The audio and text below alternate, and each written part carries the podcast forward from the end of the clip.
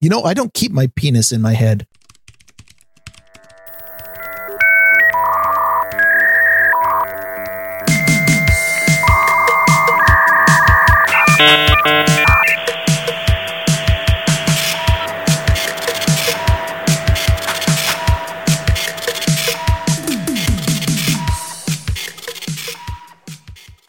Hello and welcome to episode number 92 of Grumpy Old Bens for Monday, September 7th, 2020. I am Darren O'Neill coming to you live from a bunker deep in the heart of middle America, just outside of Chiraq, where it may be Labor Day, but you know, nobody really works. And from America's left coast, where your problem is very important to us, and you could you please wait on the line indefinitely? No one will be with you shortly. I'm Ryan Bemrose. I know and our motto is if you're not happy, we're not happy. Or no, wait, we're not happy until you're not happy. That's it. I thought our motto was we're not happy. we blew the punchline right off the bat. I have a feeling that means it's going to be a good show. We have a guest who is a podcaster in his own right. Like five, six days ago, he hadn't even done a show, and now he's up to like 28 shows. It just shows you how quickly you can go from zero. Yeah, there, there's a school of thought that says he's still never done a show. Well, he just loads up Yeah. the stream and lets lets the Gray America guys do it for him. that may be true. if you're on uh, No Agenda Social or in the troll room, you may know him as Sir Seat Sitter. And uh, if you're a No Agenda fan, you think that means he has uh, donated a thousand dollars to the best damn podcast in the universe. But no, no, he's Sir Seat Sitter, and he's very close to being Sir Sir Seat Sitter. And are you really going to go with that nickname, Chris? Uh, I've been trying to find something. I had that way before no agenda, so it's like uh, eventually maybe I'll find something else. But I'm, it's like I've committed to it now. You know, it's like when you eat a rotten sandwich and you're like halfway through it, and you're like, well, no going back. I, no, that that's not how rotten sandwiches work, and I would totally throw that shit away. But I do, I, I will admit, I kind of relish the idea of of hearing Dvorak stumble over the no, nomic the you know, Right. sir sir seat sitter. Like I, even I just stumbled over it, and I, I was trying to lead with it. He Yeah. stumbled over every note I've sent him. So Or you could just finally feel like you've been made an honest knight and just stay Sir Seat Sitter. yes, Sir, Sir Seat Sitter of the former stolen valor. There you go. Uh, Uh, honesty was never one of the job requirements. Well, that's why they don't keep track of any of this stuff themselves. It's all in honor code, and you got to follow through. You got to be the guy that is honorable, and you were because you pointed out, like, nope, not a knight. Everybody in No Agenda Lands, like, they hear Sir Seat Sitter, they're like, must be a knight because nobody else had the name Sir before their name. But the the podcast that you're doing, I used to say that Fletcher of the Hog Story podcast was a genius for figuring out that you put a voicemail number out there and a bunch of people will call and leave messages up to three minutes apiece that you can use for content. So it's like let the producers do the content. That's genius. And then I've been on a couple of Chris's shows, Abs in a Six Pack, and he does an even more genius thing, which is you put multiple people on the show at the same time as guests you let them talk and you go drink and have a smoke and have dinner or whatever you're doing. Is that is that pretty much a fair way to explain this? That's definitely what happened on Tuesday. Um, that was also not my most shining moment. Uh, like I said, still afraid to go back and listen to that one. We'll see. It is posted. Uh, but no, we uh, if we don't have a guest, we'll do listen a. to it. Afraid to listen to it, but it's posted publicly. Right. Yeah. So you can listen I, am to not it. sure. I'm not sure if that is an excess of confidence or foolhardiness, but it works. You can listen to it and then tell Chris whether it was good or not. I thought it was a good conversation. It was. It It was. was funny. and I mean, I was laughing a lot. I mean, the beauty of this whole thing is I just kind of crashed the party because Nick the Rat was on with Tom Starkweather and Nick disappeared. And I'm like, oh, I'll be funny. I'll come in and I'll do my Nick the Rat, like, hi, everybody, it's, it's Dick the Rat.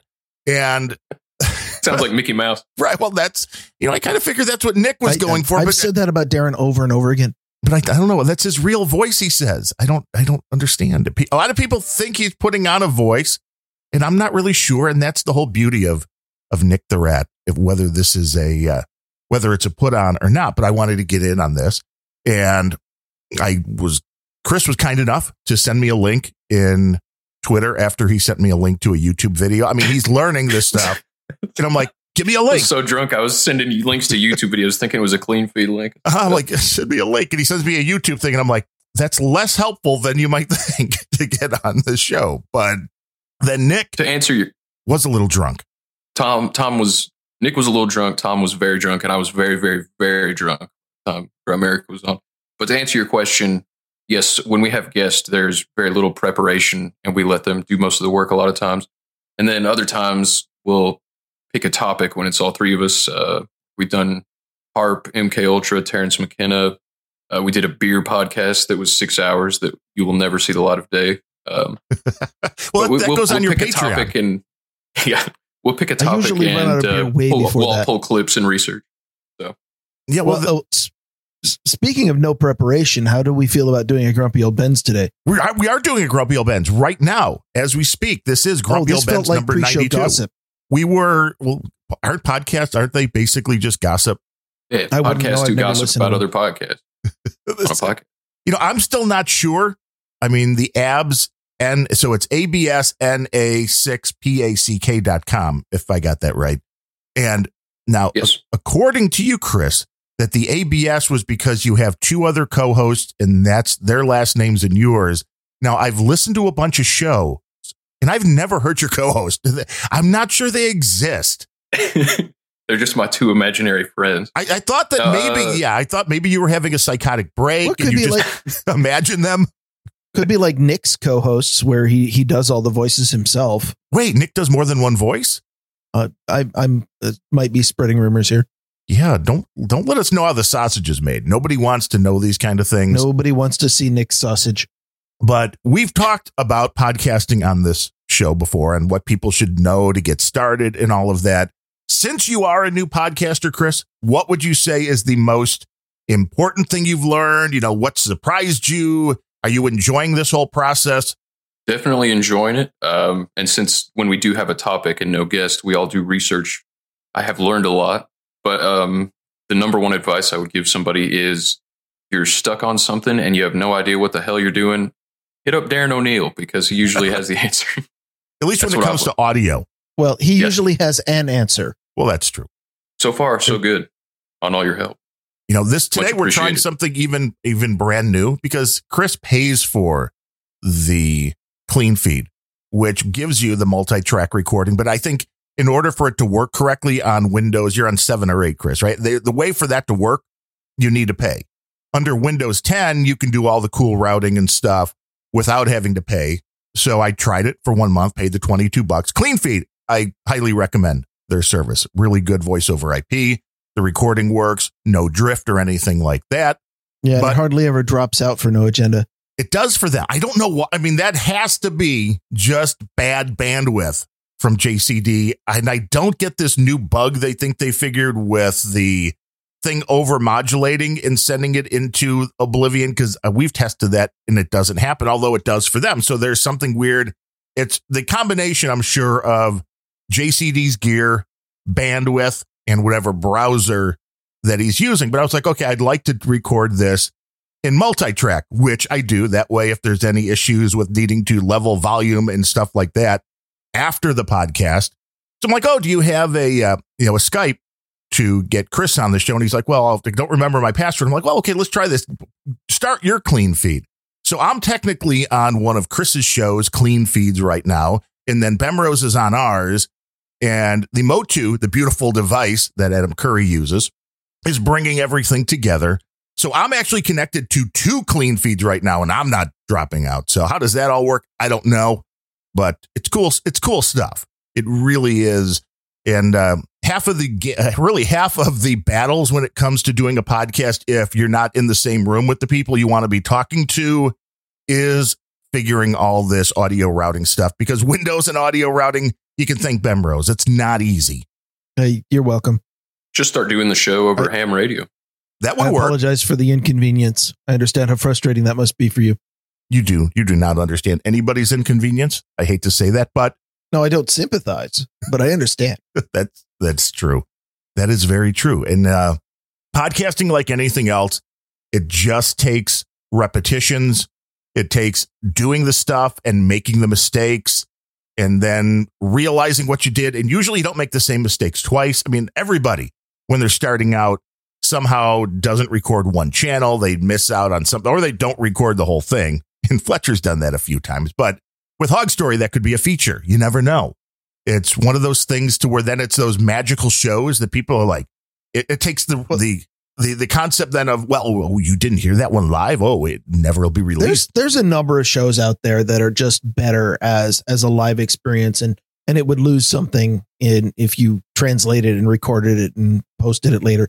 Like Mark and George 24, for example. Right. I need to get my hands on that. Mark van Dyke was on the stream on Saturday night. It was great to hear his voice again. His studio was hooked up. He was playing some Bee Gees and ABBA and th- that kind of stuff. So I know Bemrose, you wouldn't have liked the music, but it was great to hear Void's voice again. It's and now now podcasting from 1983 again. yes, direct from the Netherlands. Uh, Sir Spencer says he's finally gotten his mix minus set up. That is the trickiest part of doing any kind of podcast. Sir Spencer of the Bowl after Bowl podcast. He sat in for you one day when you were on vacation out camping. So people, everybody liked uh, hearing from uh, Sir Spencer. He's good people. He is. He's a good guy. A little bit crazy, but you know, I mean, he lives in Kansas City and there's good barbecue and there's the I Negro judge. Leagues Hall of Fame. And it's like, that's a good place to go when all this uh, insanity's over, when all the barbecue restaurants are, you know, they could be open and actually serving because restaurants here again in our county are only open for outside dining. And it's like, geez, that's just, I don't get it. It is a completely different world because I've got a friend that lives in, uh, in your area down in Nashville. And I noticed that her son was playing like little pee wee football. And it's like, wait, they're playing sports in Tennessee? What the hell? Uh, Restaurants are you know, fully open. That that might be a, one of you know what that's going on the list of places I could move. Except I bet it's humid there. Yeah, it is. I I need to get Yes. the fuck out of Washington State. It doesn't feel too bad right now, honestly. Well, you're used to it. I mean, I went down to Nashville a few times for the big country music fest in the middle of summer. And it was like you walk outside and melt. But I'm I'm currently sitting in a room that is 61 degrees Fahrenheit with uh 41% humidity, And I'm pretty dang comfy. I was gonna say that sounds right about in the Bemrose wheelhouse that you wanted to uh, wanted to be in. But when it comes Yeah. to this podcasting stuff, now we we've known about this for a little while. Adam Curry and his new venture, which I've just been tabbed to uh, help out to trying to come up with a logo for it. So uh, you know that'll be fun. The podcastindex.org is the website, and what it basically is is a reflection of the fact that Adam was the guy that created this whole thing to begin with. He created the first podcast list, if you will, which turned into the thing that is now the iTunes podcast listing. And as we all know, if you're listening to Grumpy Old Ben's, you've been listening to Abs in a Six Pack, you've been listening to almost any show that runs on the No Agenda stream, you know about the whole deplatforming problem. You know that shows are disappearing from YouTube. You know that podcasts, including Joe Rogan, now there's some uh, things going on, whether these episodes actually didn't make it to Spotify for a good reason or not. We've all talked about that. But this whole concept of the podcastindex.org is well, if Apple and Google, who run the two main lists that are out there, and I know there are others, but most of those are behind uh, fire, they're behind paywalls and stuff like that, if I'm not mistaken. So, you know, the Spotify's and there's a bunch of other, you know, like Blubrry, the one that has the, uh, the plugin that a lot of people use, including us, to do the RSS feeds and all that through WordPress. The main people that run these lists are taking people off if they don't like the content. And this was one of the things that's being targeted here, which is this is going to be a list no matter what your podcast is about. You're, you can list it and you'll never be allegedly, hopefully, you'll never be deplatformed or silenced. Now, is this going to work out? Yes. Okay. You're, you're sure. Ryan, maybe not When- so much. Uh, you're right. Ryan still doesn't understand the mute button, but I, I'll figure it out some point, maybe by episode 200.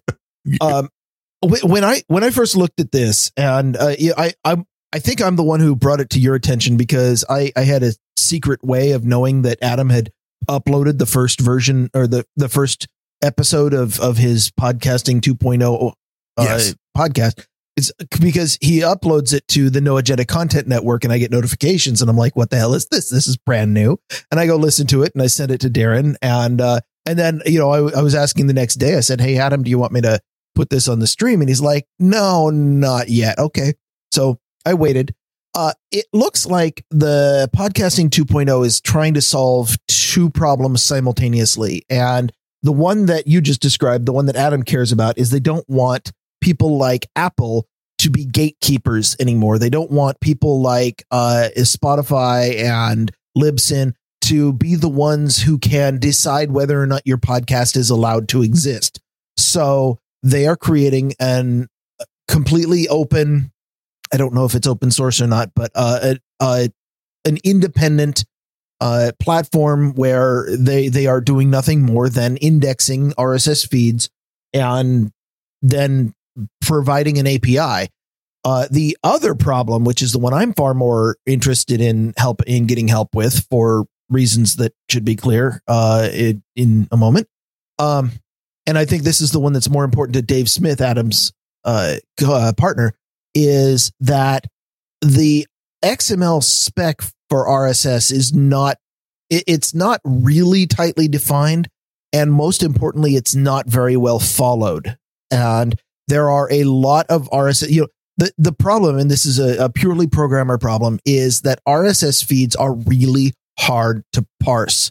You you can go out and get an off the shelf XML reader and parser and you can get uh, you know then tell it and pull out the item thing and and if everything is correct then you'll probably get the episodes you want although you don't always have the metadata there's no field for episode number things like that and as somebody who has an automated automated R- XML parser that I use for RSS feeds for the stream this is something that I've had to deal with a lot like uh you know just on the stream uh Smashcast doesn't use episode numbers Rhino doesn't use episode numbers both of those uh, make it a lot harder to catalog the episodes. Uh, uh, Nick the Rat is constantly manually futzing with his stream. In fact, as as recently as yesterday, his RSS feed was completely broken, even in Firefox, because he left off like a closing XML tag or something. Yeah, I saw Um, that in uh, in Podcast Addict. It was the first time I've ever seen an error on a show. Well, and it, and and and I've definitely ranted about the fact that he manually futzes with his date format in you know in order to have everything published at 0420 EST. And I don't care about the 0420, but the EST is not a standard ISO date format, so I have to do special parsing for that. Uh, and the number of special cases that you need in order to correctly parse uh, an XML file and an RSS feed in order to get the information you actually care about, which is what new episodes are there, what uh, what's available. Uh, um, getting all of that out of it is something that this podcast index is promising to solve for programmers, and that's the part I'm interested in. Well, it's trying to make it a little bit more consistent across all of the shows because even shows that don't necessarily use episode numbers, they just keep releasing things and don't have a number. And it, if I get it, I mean, I understand why people are like, well, I'll just put up the next one and it doesn't really matter what number it is. But that number is essential for programs to be able to grab a bunch of your shows and then make sense of that data, especially if the date changes for some reason and something's been updated. Like you go back five weeks later because you realize there was a mistake in the listing.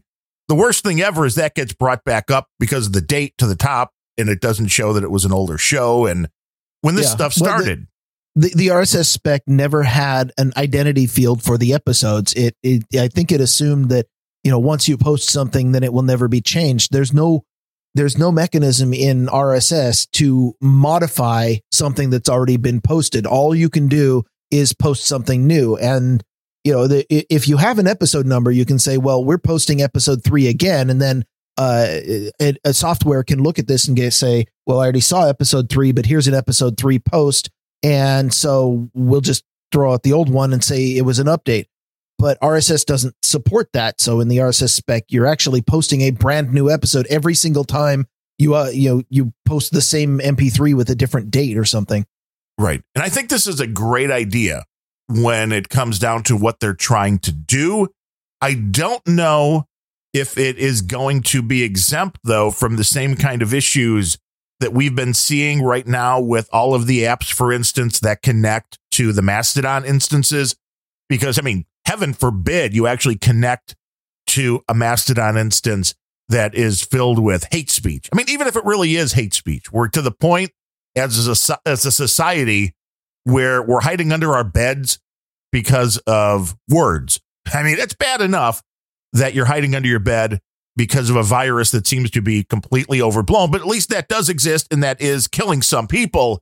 But words, I mean, now when you're hiding under your bed because, you know, the words that are being used, I want to know how something like this, how the podcastindex.org is going to get around that. Because if somebody, and I know this is supposedly now going to allow anybody that wants to create their own podcasting app to use this as the catalog, but it would be fairly, you know, fairly easy for Apple or for Google to go, oh, wait, they're using the the dangerous listing. Yeah, we're just not going to let that app in. Now, is there, there's no way to protect from that happening, is there? You should be able to just uh, do it with a browser, like not on your phone. But if you're, yeah, I mean, like like you said, every pretty much every like Gab never even got allowed originally. I don't think on the um, in most alternative social media companies never even got initially allowed on the App Store. Yeah, and but, I think I mean I don't I don't really use podcast catching apps anyways. I just download them straight from the well, I go to hogstory.net and just download the episode, or I you know go to grumpyoldbens.com, download the episode. That's old. That's even older school than old school. Yeah. Uh, and yet still supported on all the good podcasts. Well, yes, yes, it is, and that is a uh, it, it's one way to do it. But I think most people, a vast majority, use some kind of podcast app, and I listen to a lot of them just on the phone, especially when you want to sleep, something like that. Just put in the headphones. Then, if you're an out and about, you know, right. if you're doing any kind of commuting, it's all via the phone.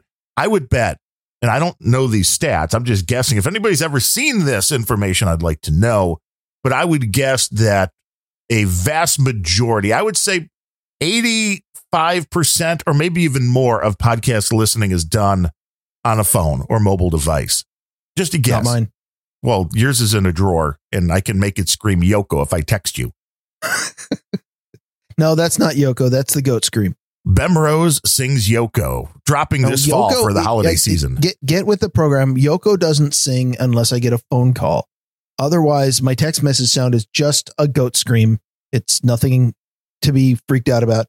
Although I was I was in a doctor's office the other day, a dentist office in the chair, and they had me back and my mouth open. They were prodding me and stuff, and uh, suddenly blood curdling scream goes out in the room, and both the doctor and the assistant freak out. And I'm like, uh, take this thing out of my mouth, and I'll explain what that was. Where did that come from? That's my phone. That's my phone. NetNet thinks over 90% of podcasts are done via the phone. And uh, Abel Kirby, the guy that does the podcast with Cold Acid, says there's an Apple Google trust issue that will never go away. And I agree. And that's why it's great to have in, independent people doing stuff like this. I just worry that the big guys are going to find a way to negate anything that the independents are doing if they really don't like well, the, it. The the protection against that is is open source. If that's a concern, that what you have to do is decentralize. And I I don't know. I'm I'm not going to put words in their mouth, but I don't know what uh, Dave Smith and Adam Curry want to do with this podcast index. But if if their index is wide open and can be downloaded, and their software is open source and can be mirrored, then they can never be shut down. Right. Uh, if, on the other hand, that they decide to keep the index closed and proprietary and keep the source close to their chest, then they can be bought out or shut down by the big guys. Well, I mean, the and, whole beauty of this seems like they want it all to be open. So if you're creating apps, if you're doing things in the podcasting sphere, if you will, that you'll be able to use this as a resource. Well, Darren, if you'll allow me to backtrack a second, you brought up how people are hiding under their beds from offensive words on Mastodon. Well, some, and, you know, figuratively anyway. I've been on the Fediverse a little bit, and you go to the um, the global timeline, and it's just all anime titties. Yeah. anime vaginas, anime tits, and Well, anime can- booty, and Abel that's Kirby what makes that me one. hide under my bed. Yeah. Well, you just it just makes you worry about humanity, right? No, you you can thank Abel Kirby for that one. The the global timeline that pops up on any instance is a direct result of of who is following what from other instances. Well, it's Fucking a, weebs, dude. Yeah, I mean, I mean, it's an interesting system how this this all works, which is a bunch of smaller instances all go together and create. So all these little Mastodon servers, and a lot of people run them where they're the only user on their own Mastodon server, and then that goes out to the Fediverse, and you combine all these together, and you get something like the equivalent of Twitter as far as how everything talks to you know together where not any no one person can totally silence another. I mean, there is still blocking on the instance level. You can still block whoever you want, but you don't have this issue as a uh, as a full. You know, this is uh, something I've seen recently with the twits on Twitter that are talking about people like you know James Woods and stuff like that who are very vehement in wanting an open platform where people aren't censored. And then people are like, oh, he blocked me. What a hypocrite. And it's like, no, you don't fucking understand the difference between an individual thinking you're a douche and blocking you so they don't have to see your content and the platform taking you off and blocking you so nobody can see your content. The fact that these people don't understand the difference between those two things is also a scary thing to me. Yeah, I got. uh I've gotten suspended a couple times from Twitter, but at this point, I'm hoping they just ban me altogether. You're, you're trying. That's not a bad idea. Uh, if you need Yeah, some put- pointers, I can probably help with that. Be like, just say what I would say. Say what he would say, and then add. You know, just call uh, Alyssa Milano the c word, like uh, Earl Walkman did, and they don't like that. I can't Well, remember what the first I'll- time was for, but the the second time was for uh saying Jim Carrey's a retard, and uh that got me. I, I can that give got you. me good I can two give you three words. I guarantee if you post these three words, and especially if they're a hashtag, you will get suspended from Twitter. All lives matter. Gone. Done. You're out. It is that is the uh, the new world you're living in.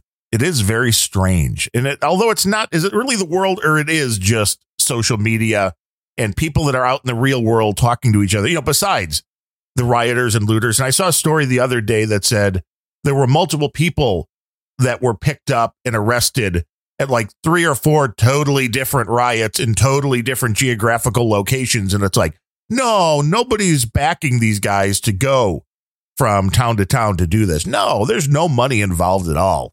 That's why there's big freaking buses Uh huh. that say Black Lives Matter on the side. They're so undercover. I mean, how do you not see that? It's our, our our friend Patriot J got the permanent ban from Twitter the day he was supposed to come on abs in a six pack because he uh, had an uh, making fun of black and he's black he's a rapper uh, works for a Republican congressman. He got the permanent boot from Twitter because he made a joke about Black Lives Matter. So you're not far off when you say you can get banned from that. I, But I got on Parler. I don't know. and uh, I- me and three other people in the world. right. Right. I, I guarantee I would have been banned from Twitter by now if I hadn't ejected myself when I realized that the whole platform was going down the path of censorship. you know, the whole Parler thing just kind of seems like Gab 2.0 to me. And Or like Gab 0.5. Yeah, well, yeah, they keep trying to recreate Twitter, thinking that everybody that's on Twitter is just going to run over, and that is not going to happen. I mean, look at the internet from day one. Look at eBay, for instance. What they're doing is really not hard. Eh, From a you know, programmer standpoint, Bemrose, give him an afternoon. He can create a brand new website that will do the same damn thing. But the eyeballs are on eBay and But other wouldn't people. use JavaScript. Well, that's true. It would be more efficient. It would work across all platforms and it would be better, but nobody would use it because it's not eBay. And that really is what a lot of this stuff comes down to is, you know, the first one to get there is going to win. And Twitter is proving that. The only things that come up and then seem to really take on a life of their own, things like TikTok, which are doing something at least slightly differently. I mean, Twitter had the opportunity to be Instagram and to be TikTok, but they just didn't. Instagram had the opportunity to be TikTok, but you know, didn't. And you have to do something different. You can't just go, well, hey, I'm going to do the same damn thing that Twitter's doing and put up a new website and people are going to flock to me because I say you won't get you won't get kicked off or you won't get shadow banned. Well, nobody's going to see your messages. That's the problem with all of these social medias is well, that anybody that's using them wants to be where the people are. Wasn't Parler already getting flack for kicking people off and, and muting people within like 10 hours of their launch? I don't Sounds know. about yeah. right. I think I, it's, I, uh, isn't it an Israeli company? I, I honestly haven't put a lot of thought into that platform, but I remember the I remember the the one day when there were stories coming out coming out about Parler, a new right wing something something launch, and I'm like, okay, right wing, not going to listen. And then, well, what they the mean very, by right wing is free speech. Is that's now right wing? Well, that that's what that's what yes, that's what most you know the right wing means free speech in the same way that that people use the word journalist to mean blogger. Well, a lot of bloggers are better journalists than the actual journalists. Yeah, and I, I just remember the day that the day that I saw the announcement and had I'd never paid attention or heard of it before that. Uh, it, later, only you know half a day later, I remember reading stories about how Parler was now uh, kicking people off for you know trolling in uh, the I guess the other direction. So uh, left wing trolling, I'm not sure, but people were were trolling and like you know saying talking shit about the the CEO or whoever and getting banned for it. And I'm like, okay, so not an open platform, just a platform with a different ideological bent. Check. Yes, which I mean, it makes sense at least to me. I mean, one, you can't uh, you can't put yourself out there saying you're not censoring people if you are, but when you launch something like this, you know this is the this is the time of resist. This is the time of disrupt. Do you think you could really launch a right wing social media like that and not be overrun with leftists who are trying to fry you the minute it starts? No. Well, I mean, the the only reason that the eh, Twitter and Facebook and the other left wing social media sites have become very, very, very good at censoring people, which is the only reason they're not being overrun with right wing idiots who are are trolling. And and they're arguably they are, but they are really aggressive about uh, censoring anything that doesn't come out looking like it came out of an SJW training manual. Yeah, well, it's getting well, further stopping, and further. What's stopping the uh, you know super best friends of the podcasting world and the you know YouTube world? Like, what's stopping Alex Jones, Elon Musk, Joe Rogan, Tim Pool, Adam Curry, on and on to pool their resources and just set up their own version of YouTube that's free and open? I mean, I know like um, BitChute exists, and then Alex Jones set up Banned.video, yeah, and there's Censored.tv, but yeah, but it's. I, it, um, but it's not. Most of them aren't to where anybody can upload except for BitChute, and that one well, I has its own I, issues. Mean, I, I'm I'm certain. Oh, okay, first of all, I'm I'm certain that there are probably ten thousand YouTube alternatives out there, and nine thousand nine hundred ninety of them uh, we've never heard of because that's what the long tail is like. Uh, and but that's because the, they don't have somebody like Rogan with their name attached to it, or Elon Musk, or whoever maybe. that's a free speech absolutist. Uh, so I'll I'll I'll start with uh, YouTube has the network effect, and the network effect is incredibly popular. It is the network effect is the thing that says uh, we're all going to go to this platform because that's where everyone is, which is, makes the largest platforms incredibly sticky, and the smaller platforms have a huge uphill road to climb. And so the you know, the first thing that that is a huge impediment to anybody trying to come up with any kind of of alternative to YouTube or is the network effect. All the videos are on YouTube, so everybody goes to YouTube. And why would you even look at this other one? BitChute's still having that problem. Uh, it, you know the the the method you propose is take somebody who is wildly popular like Rogan or Curry or or Jones and have them try to bring people over in mass and see if you can overcome that initial hurdle of the network effect and honestly I think that the reason that it hasn't happened is the the same reason whenever somebody looks at at a pro software product like Windows and is like, how come this feature doesn't exist? And uh, I'll just go back to the default state for any feature is not implemented um, until somebody does it. I don't know. Why don't Why don't you get crazy popular and and do that? I think it would be awesome. I'd I'd sign on. well, as I said to Larry on a show or two ago, like the key to not getting censored partially is you know stay under the radar, make sure a maximum 500 people know who you are in the world, and you know you don't have a target on your back. The easiest way. That's probably true. And for everybody that was listening to our last episode when somebody was sending me booze, but I didn't know who, it was Larry. Of course it was Larry. Larry's the best. Sent some Irish whiskey in celebrating of the 100th episode of my Randumb Thoughts podcast, R-A-N-D-U-M-B thoughts.com. Wait, waited to dispel the rumors that it was me. Oh, trying to milk those. There were rumors. See, I, I said, you don't even have my address. I mean, we've only podcasted together for, you know, 92 episodes now or so, but, uh, yeah, I don't give you my address. I don't want you to know where I live. I mean, there's the I don't PO even know box. how to pronounce Mokina. Right. Well, that's right. That was actually correct. Congratulations. Oh, I'm sorry. I don't even know how to pronounce Machina.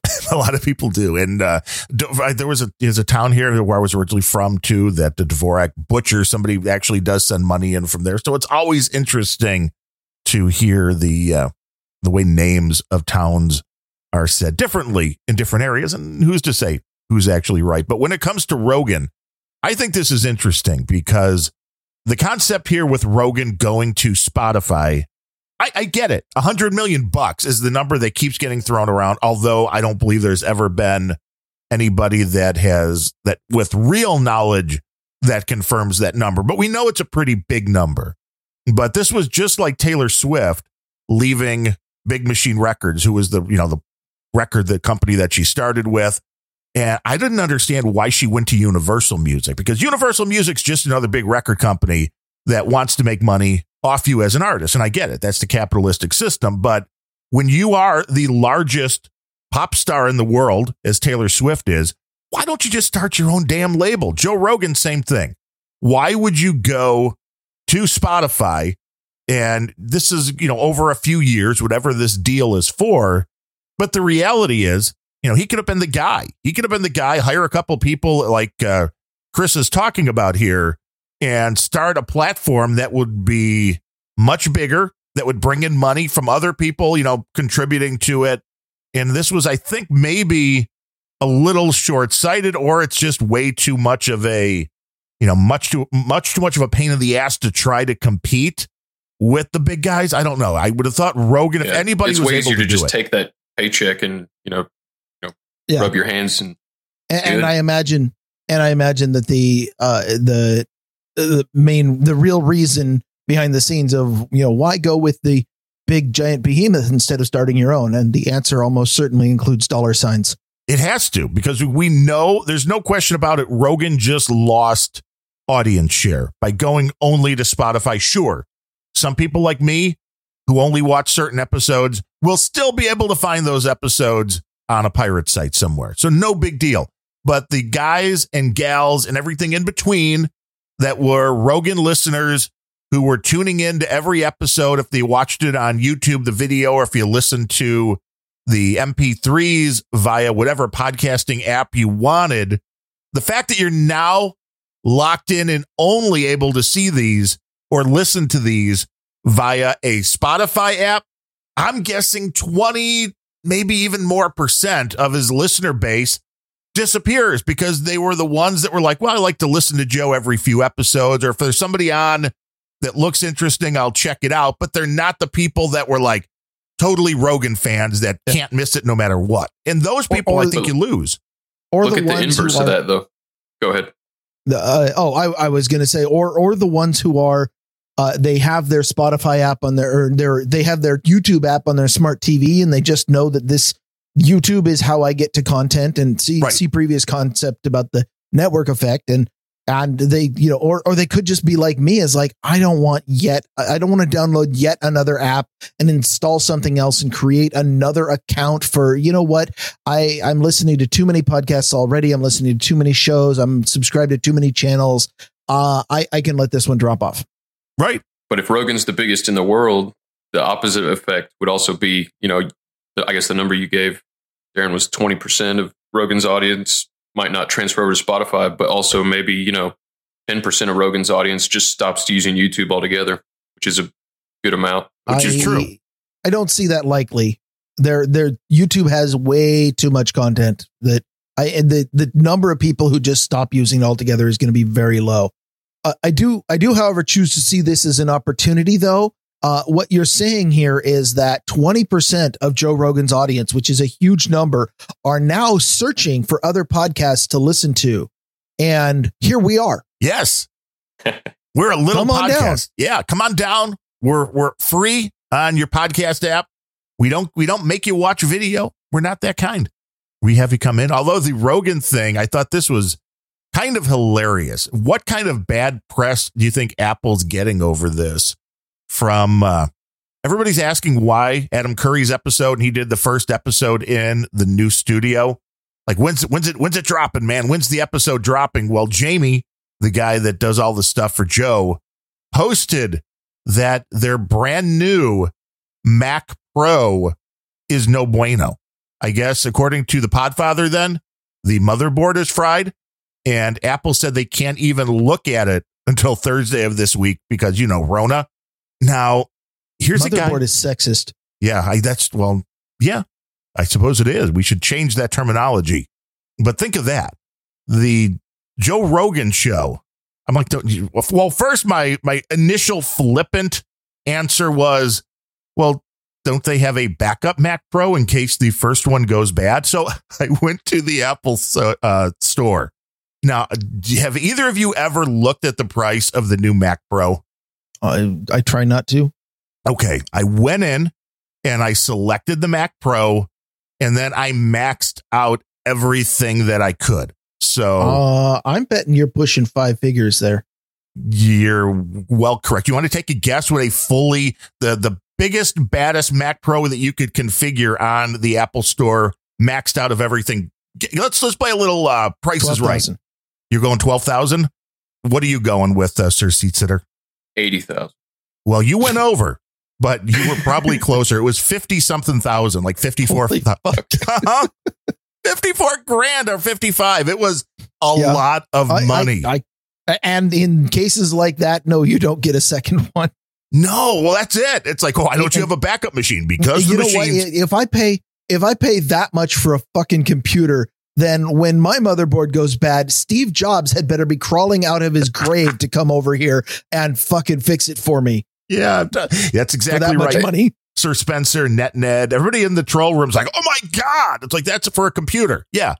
For a Mac Pro. Well, here's the if the Mac Pro is fried and they recorded it, the Curry episode on the Mac, does that mean there's a chance the episode got lost? I'm sure they can recover it if I- the hard drive got fried. That is the question. I mean, it all depends on if there's encryption on, if the encryption is tied to the motherboard, which I would hope it's not. Uh, but this is the these are the kind of issues you might run into.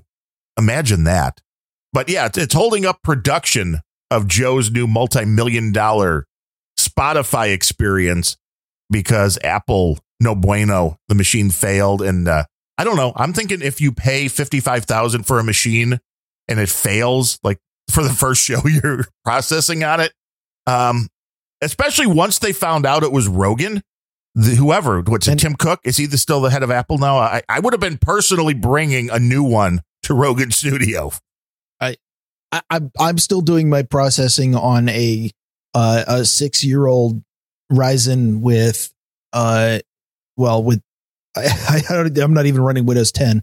I don't I don't understand what you you it, there there was a time 10 15 years ago where uh every single time there was a, a hardware change came out you absolutely had to get the the updates you had to get the new hardware because software was so complicated that it all just like it, the new software packages didn't run worth a crap on old hardware. You always had to.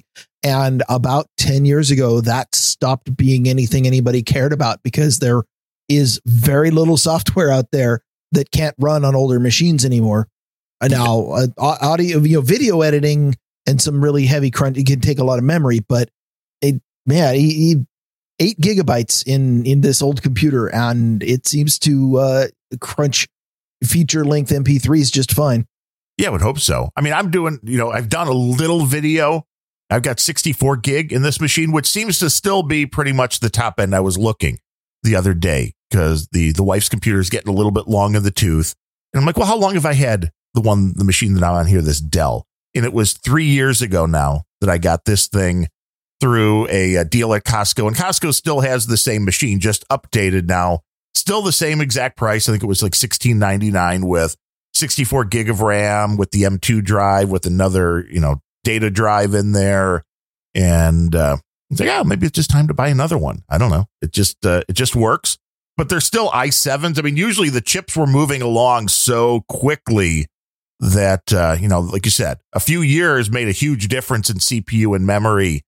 Not really sure they do now. And there's nothing that you're doing real time that you need that kind of processing for. Now, if you're doing 4K video or more and you're doing a lot of rendering, then yeah, you'll save yourself time. But uh, you know, does it is it really Right. necessary? No. I mean, really, just to give you an idea, it takes, I think, about a half hour or so when we do a grumpy old Bens for it to do all of the processing, which it, it, doesn't even make that big of a sound difference. I think it makes it a little bit better for the final product, but it goes through and there is a, you know, a filter, for instance, that does plosives, even though neither one of us is really bad with that. If it finds a plosive, it'll, you know, soften that out and it'll make sure if there's Are- any are, are reverb. you asking for more? No, no, that well, I mean the machine couldn't take it as a challenge. But even that, you know, it takes a half hour or so just to process the audio. I guess, you know, if that half hour turned into 15 minutes, would that make my life better? It's like, well, probably not because I just let it go, then go get lunch and then come back and it's done. But I mean, it's always nicer to have bigger, faster, better computers. And obviously the Joe Rogan show's finding out that the top of the line Apple is just awesome. It's it's a You remember doorstep. the Onion movie? the Onion movie? Yeah, like the There news was an onion. America's Finest. Yes, it was goofy as hell. It was early 2000s. It was basically uh, just a two hour news report with a bunch of sketches, but they had this uh, the movie? Now I Bates want computer. Pretty funny. Um, it's real goofy. It wouldn't be made today. Also, very unpolitically correct. uh, Well, the, But, the uh, onion has has gone completely. They took a hard left turn too. yeah, no, the the, uh, the current writers at the Onion would, um, you know, probably kill themselves if they saw this movie and knew it existed. But the the original Onion Oh, so movie, they have this What you're saying is about- we need to introduce them to it. Yeah. I, re- I recommend it. Um, don't go in with super high expectations, but you know it's got Steven Seagal as cock puncher. Oh, well, see, Um, now right there, you just raised expectations. There's your elevator But, uh, pitch. uh-huh. What, what is this movie about? Yeah. Well, it's got Steven Seagal as cock puncher. Yes. In. I'm in.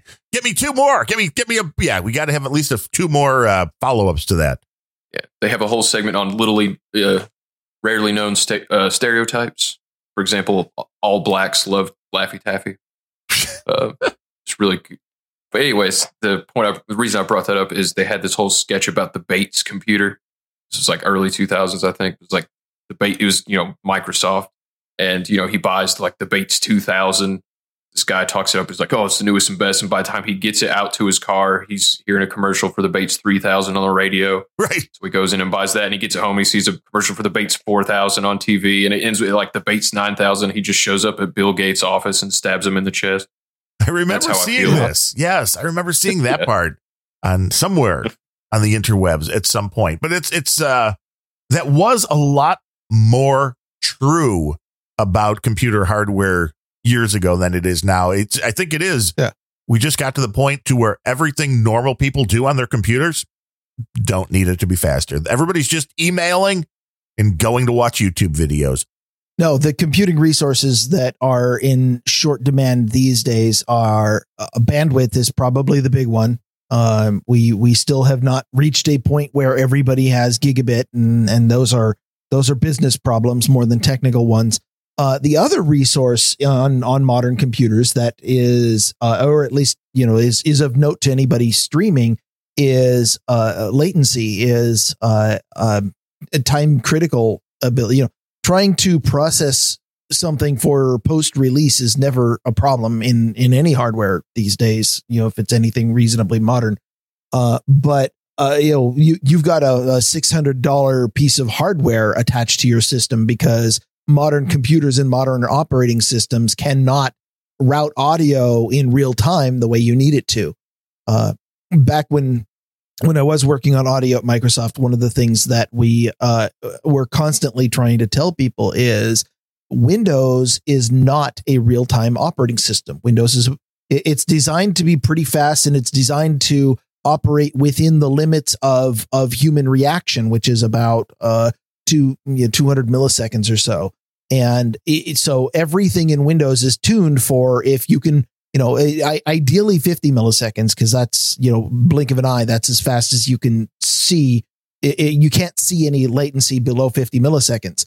So if you are watching something uh, or or interacting with something, if if something can respond uh, a UI interaction can respond within 200 milliseconds or uh, a screen update can respond within 50 milliseconds, that's good enough. And then, and then they stop optimizing.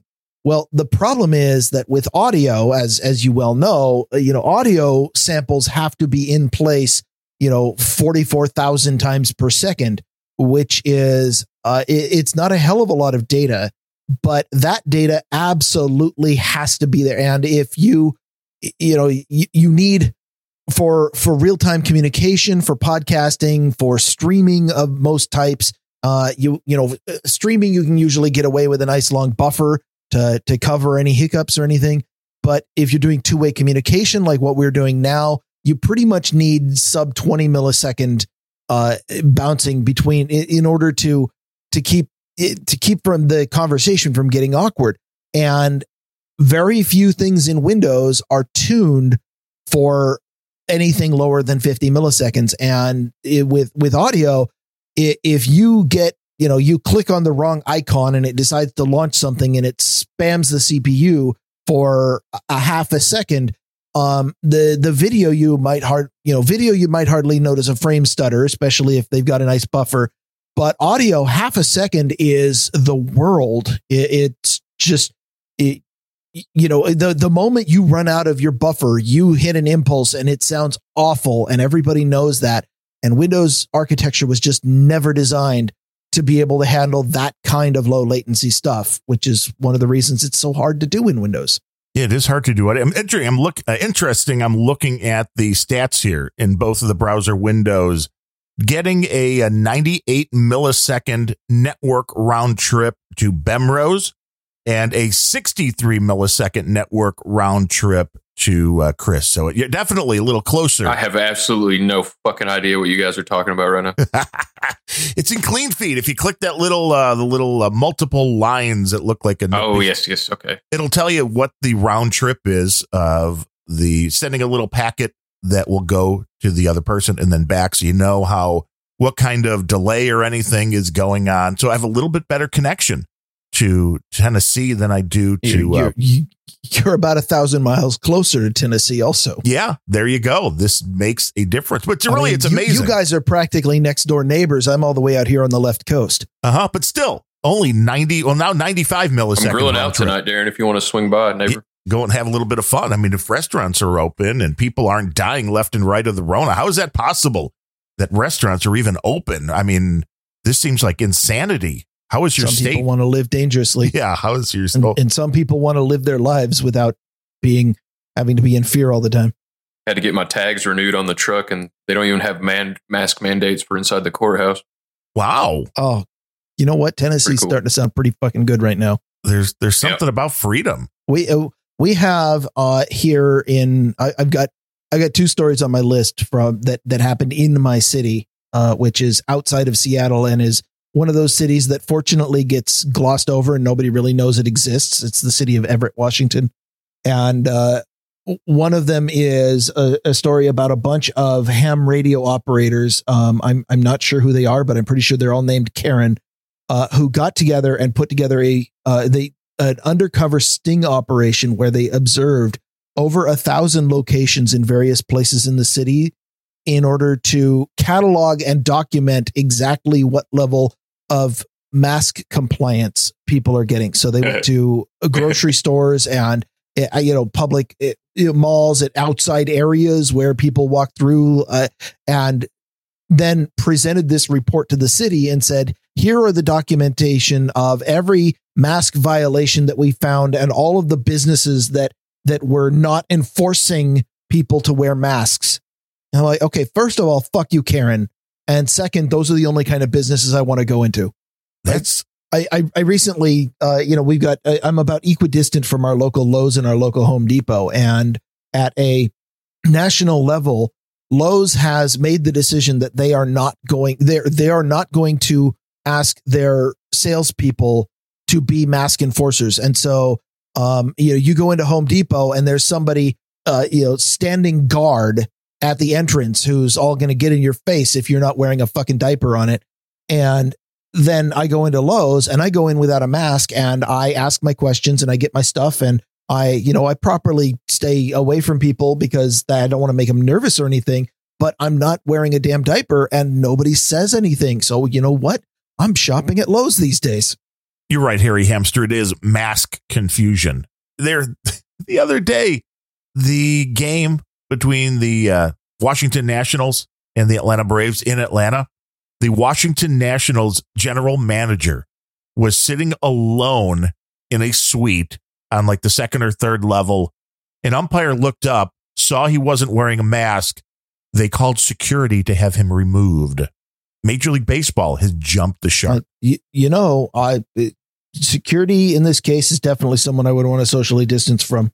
I still want to know because I, we've brought this question up when these concepts of you know these states where you could walk outside and literally be a mile or more away from the next person that are going well we're going to mandate anybody that goes outside wears a mask and i'm just really starting to think there is such ignorance of how a respiratory virus spreads that somebody Yeah. thinks that you know say chris there in uh, tennessee could walk outside of his house and just like cough into the air and and then at my house you know here a thousand miles away whatever you, we is it would, you, it'll- you can get the Rona from me coughing into the microphone right now, really and I don't even have it.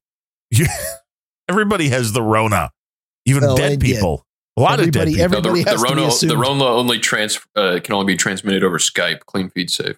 oh see clean Oh, oh, hence the name clean. right it's got the virus scrubbing capabilities built right in see I, we, Oh, we're we're good then. yeah we pay extra for that and they have you, you've heard about you've heard about the the restaurant uh, group in New York City who are now suing the state yes because or uh, suing the city because uh well uh, the the the particular article that or uh, every article I found was talking about this one guy who uh, is on Long Island and he is inside of the one of the New York City boroughs, but he's 500 feet from the border and he is not allowed any indoor I- dining whatsoever because he's in New York City and 500 feet away restaurants are being opened with you know, he was he was envious because the other restaurants are allowed to open with 30% capacity or something like that. Uh, but the the real thing that caught my eye was uh, uh Cuomo, I think, or De Blasio, one of those people. They're they're interchangeable. You know, all these dictators are. Um, saying that the only way that we can ever open up any restaurants in New York City ever again is if we step up enforcement of social distancing. And uh, the interview was from Cuomo, and it said he the only way that he can see that happen is if we create a new task force, at least 4,000 people in New York City to enforce social distancing. And I'm like, okay, first of all, you've got somebody in New York City that already has the mandate of enforcing laws, but of course you cannot be seen to increase the police because that would not be political. So he wants to create a brand new bureaucracy with the mandate of just enforcing social distancing and masks. 4,000 people so that you can allow these restaurants to open up at 30% capacity. like there's old that many people Meatball. left Yeah. new york's I'm just waiting on the new South Park season to start. The first there hasn't been an episode yet in 2020. I'm it's just gonna it's gonna like really just make the year. You so know, much they- stupidity going they- on that needs might- the, the piss taken out of it. they might actually be able to pull it off because if if anyone is uh, you know, a willing to satirize this bullshit, and b too big to cancel at South Park. It. Yeah, I mean, they- anybody they did, else who tries uh, to satirize this gets canceled. They've been making fun of Black Lives Matter for three seasons, so I don't see why COVID's any different. Well, now it's going to get serious.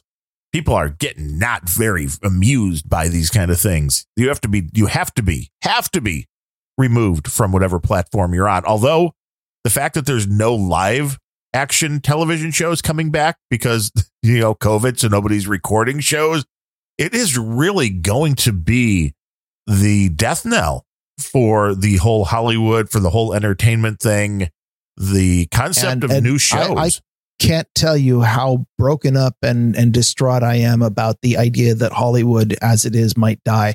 Oh wait, Yeah. I'm not. Good riddance. I mean, cartoons are way better anyway. You know, people need the distraction, and there's really no place to get it. But you know, Well, uh, all, the the good stuff is not coming out of Hollywood anyway. All of the best shows are coming out of uh, you know, Vancouver or Toronto or Atlanta or i- they, I don't know what. okay, let's going not get ahead in- of let's not get carried away here. Well, Has okay. Canada ever produced anything good besides like Trailer Park Boys?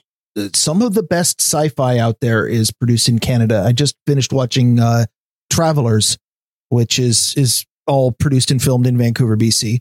Uh, you know, part part of what I like about it is is I look at a skyline and there a lot of them they'll they'll be like, well, this is actually set in Seattle, but and then you look at it and like that's not the Seattle skyline, that's Vancouver. But it, they they can Seattle is the one that a lot of them will say because it's exactly the same climate and the same geography. And whenever you have some establishing shot, there'll be a wooded mountain or hill in the background, and that's both places. But yeah, I I mean I, I watch a lot of shows that all the I don't know why all of the the you, they're not they're not like the the huge budget with the all the but there's there's good stories being told, which is the kind of TV I want that are being filmed in places that are not California. all they need is really like a cardboard space needle just sitting in back. Nobody will know the difference. So, so I've I've seen establishing shots of things that are very clearly the Vancouver skyline with a space needle just dropped in. See, that's all you need. That's it's enough to fool a vast majority of people because people are able to be fooled. And there's a story that I've had on the list for a few shows. We never end up getting to it. I figure this could be a fun one to uh, talk about. The fact that the FBI said that $475 million was lost to romance scams in 2019. And I'm guessing that's a low number. But if you want to talk about people being too trusting or being too uh, just naive to understand that, like everything else, when it comes to fraud, there's a whole business of people that are doing nothing but looking through dating sites and social media, hoping to find somebody that looks like they're enough of a mark to be able to get their, you know, tentacles into them and then get them to send cash, gift cards, It- money, Bitcoin, whatever. I, I- every time that I look at one of these dating sites, the the my first thought is is do have people lost the ability to go out and and meet other people face to face anymore? Yes. I mean, we we're we're not this year they allowed anymore this year, but Yes, I, I think even without the COVID, I think yes, I think there is a strong move, and whether you want to just say this is a millennial problem, I don't really think it is. But they're the they're the ones who seem to be the poster boys and girls for they would rather text than have face to face communication. I They don't. I, I met the person who became my wife at a, a, a LARPing activity and then in like 1998 and then again on IRC after we'd lost touch. So it's not hard to find venues where you can interact with people in, in an organic matter. You don't have to, to sift through. I don't know. Just the idea of sifting through someone's profile before trying to meet them and, and hoping that you're, you're getting a life partner just seems doomed to fail. Yeah, and rightfully so. But this is what things are going to. Especially the other thing millennials seem to have in common is that they don't like any kind of conflict. So I don't know how you ask somebody out because the answer might be no. And if the millennials don't, I mean, I guess maybe it's great because the girls will never say no because they don't want conflict. So somebody's like, "You want to go out, baby?" They're just like, "Oh, I don't want conflict." So okay, So they they they don't want face to face conflict. They're they're yeah. It's it's funny when and, then this is this is an inevitable result of any kind of situation where political correctness seeps in. Is the the end result is always a significant increase in passive aggressiveness.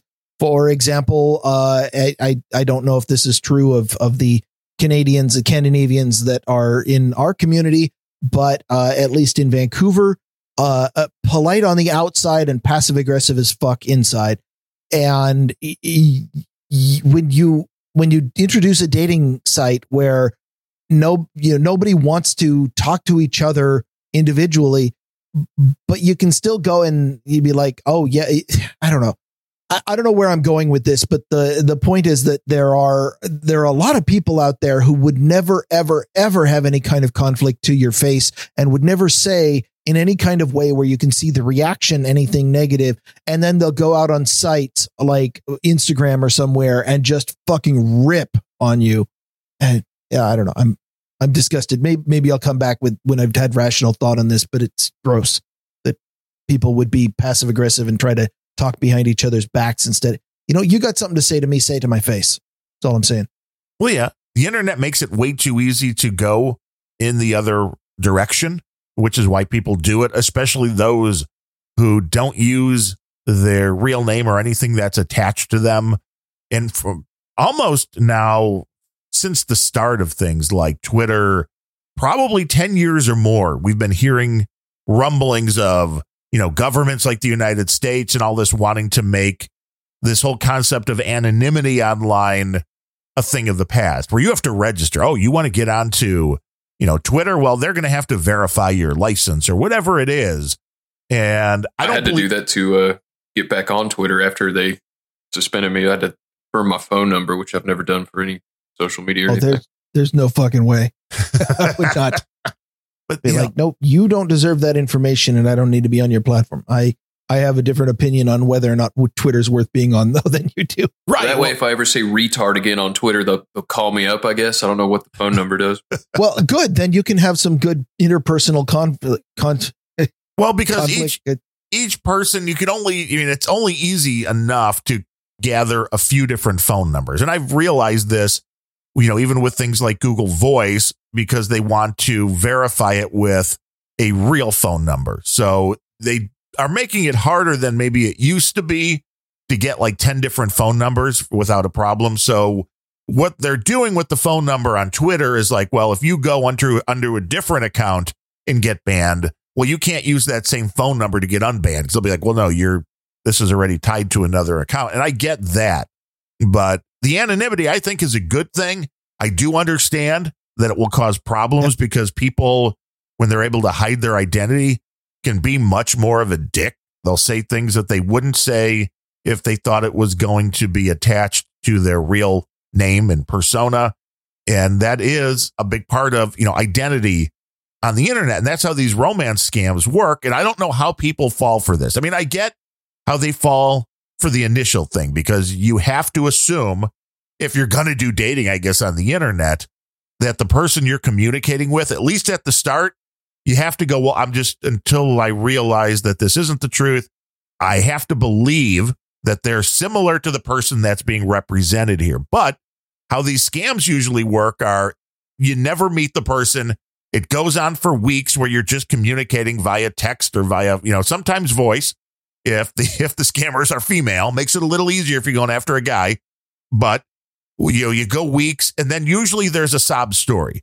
It's either something like one of the most popular ones is, you know, oh, I'm overseas and I can't get home because I don't have the money. Can you wire me, you know, a thousand bucks? And people do. I don't get how somebody that you've never actually met and confirmed are real, that enough people send money that this is upwards of a half a billion dollars a year that people well, are being it, screwed out of. It, don't don't slam on the idea too much. That's how we're making our donations here on Grumpy Old Bens. Well, no, we're not pretending to be somebody we're not. Well, we're, I, am pretending to be Sir Bemrose. You are Sir Bemrose. That that you know of. I know. I've gotten proof. Your wife sent me your DNA. Then I sent it to one of those places. Uh, it, These people are crazy. yeah, you you should probably discard that. Um, that it it, it came from a cup that hadn't been cleaned very well. I oh, That I believe. That I believe. Your wife said you're kind of a slob. you you reminded me of Damn. uh, It's getting Uh, intense. he, he Give me a like leave for a second. you reminded me of uh, something that that was it came out of the comic penny arcade years and years ago but it still remains true it's very insightful uh, it's called uh, john gabriel's greater internet fuckwad theory are you familiar with this I am not, but it sounds like it's a good theory. Well the the theory is that you take normal person plus anonymity plus audience and the result is you get a total fuckwad. And and, and that's that's kind of what we've been talking about is the idea that uh you you do not have the the basic intersocial or social interpersonal consequences for what you say on the internet. You know if if you go into uh, a you know a tavern or a restaurant or you know a, a, a public forum a, a physical place and you go out and you call somebody a dick and uh, you question their mom's parentage and things like that, then you're going to get smacked.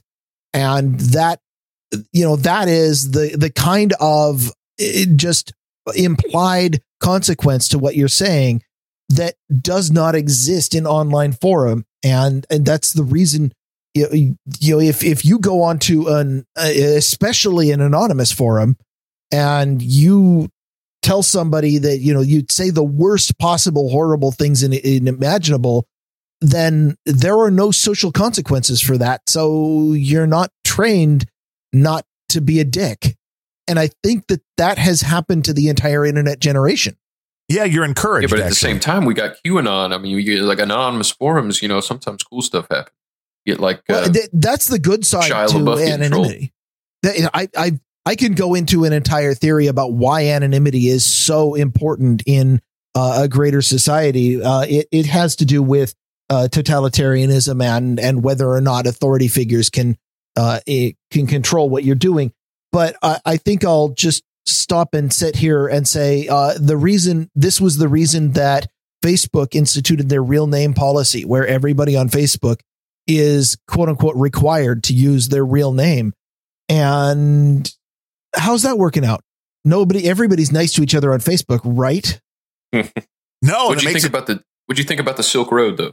Well, I, I, I think that that that is absolutely necessary. I think uh, if you if you don't want some kind of uh, of dictatorial control, then you have to have anonymity.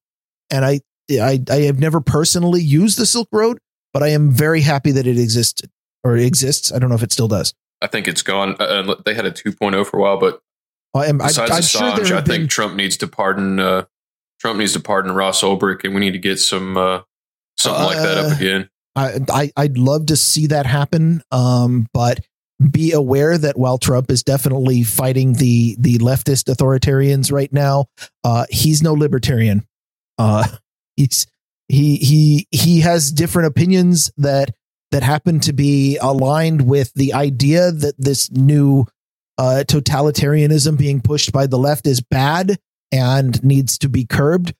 But if if Trump really has his way, then the utopian ideal world that he creates is not going to be the the one where everybody has open freedoms. It's where everybody is allowed to do different things. Yeah, we knew that back when he was running, and he was bitching that the FBI didn't have backdoor access to iPhones. Like boycott Apple. Well, I, I, I had stories about that one too. well, yeah. Is, is there really any way to be anonymous on the internet fully and completely? I don't think so. Well, it's just about how much effort you're going to put in. Right. And you need to put in a lot of effort, I think, in order to to be fairly certain that you can be anonymous to the point to where you should probably run an operating system in a virtual machine that you only use for con, you know your communications on the internet as we've talked about with the uh, what the panopticlick site which goes through and it does a really nice job of trying to get a fingerprint on the machine that you're using, It's never been able to get one on mine. well, you'd have to, you know, plug it in. Well, I, uh, actually with Panopticlick, it's really easy. Uh, their site, like most of the fingerprinting techniques out there, require you to be able to run third party code on your system. And I don't We enable a- JavaScript for that shit. we had uh, Paul the book guy on Abs in a Six Pack yesterday, and he made a good point. It's like even when you're using the Tor browser, almost every website when you're using Tor makes you do like 18 Google CAPTCHA tests. Those are horrible. Prove you're is the worst fucking technology. yeah. I it, So I, I, I, I generally am uh, uh, on the side of the small webmaster who just wants to get their site going, but anybody who puts that up deserves to have their site shut down. Well, the is- reality is, also that websites now can block any content they or any connections they want coming from the Tor browser is coming from VPNs. And there are services that will allow them to do that. I ran across a site that was a photo sharing site and it was like, oh no, anything with an anonymous IP can't use it. So I'm like, I'll try, you know, NordVPN didn't work. Yeah, but but trying to figure out which are the VPN exit points is can be a game of whack a mole. Oh, of course. But they seem to be doing a really good job of it. And then I found, because I was researching this, like, well, how, how are you doing this? Because there's a lot of VPNs, like you said, there's a lot of ex, you know, exit points, there's a lot of Tor exit points. And it seems like there are services out there, companies that do nothing but this and then provide the lists. And uh, it seems to be working fairly well. And I wonder if this is not what we're going to start running into more of for any website that has comments and things like that, it may go that extra step from where it is right now. We're like, oh, maybe you need to, you know, have an email address that they can confirm, and then the the real pain in the ass, and they send you a code, and you go through all the hoops. The next step, I think, will be, oh, well, no, you're on a VPN or you're on Tor. You, we're just not going to allow you to take part in any of this online conversation because now we'll, we'll know who you are. Because if you can't use either of those services, if there really is a technological way to stop people from using Tor or VPN to access things, then you have to be trackable. There's no other way around it.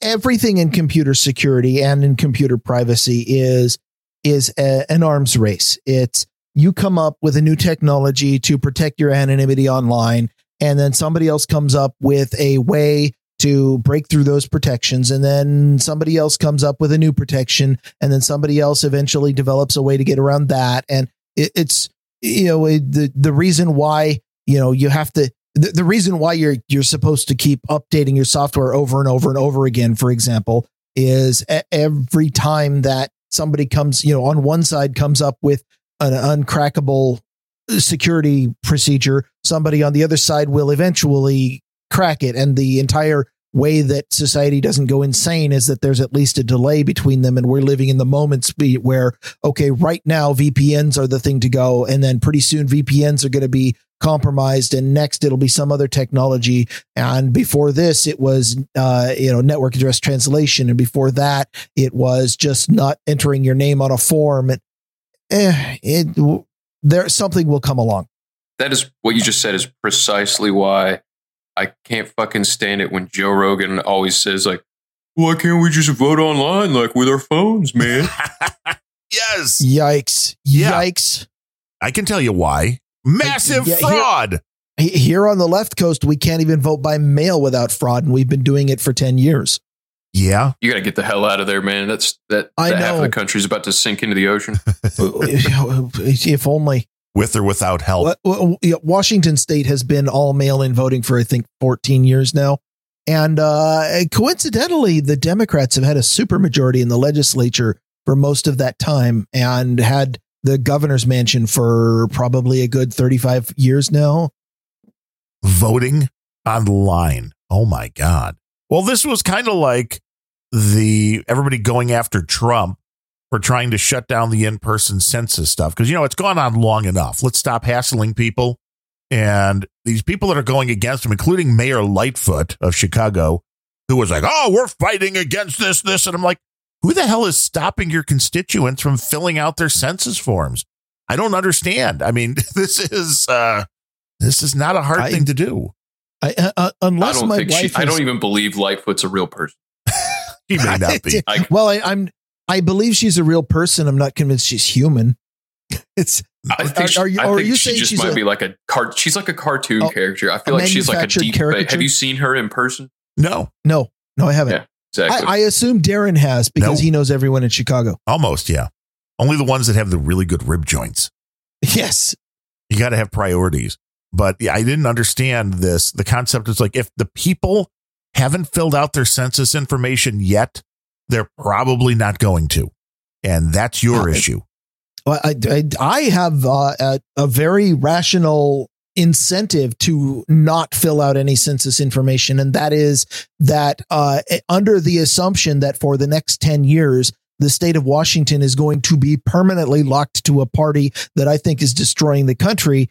Uh, I am absolutely incentivized to that to make sure that the population of Washington is undercounted because if enough people do that, they lose seats in Congress.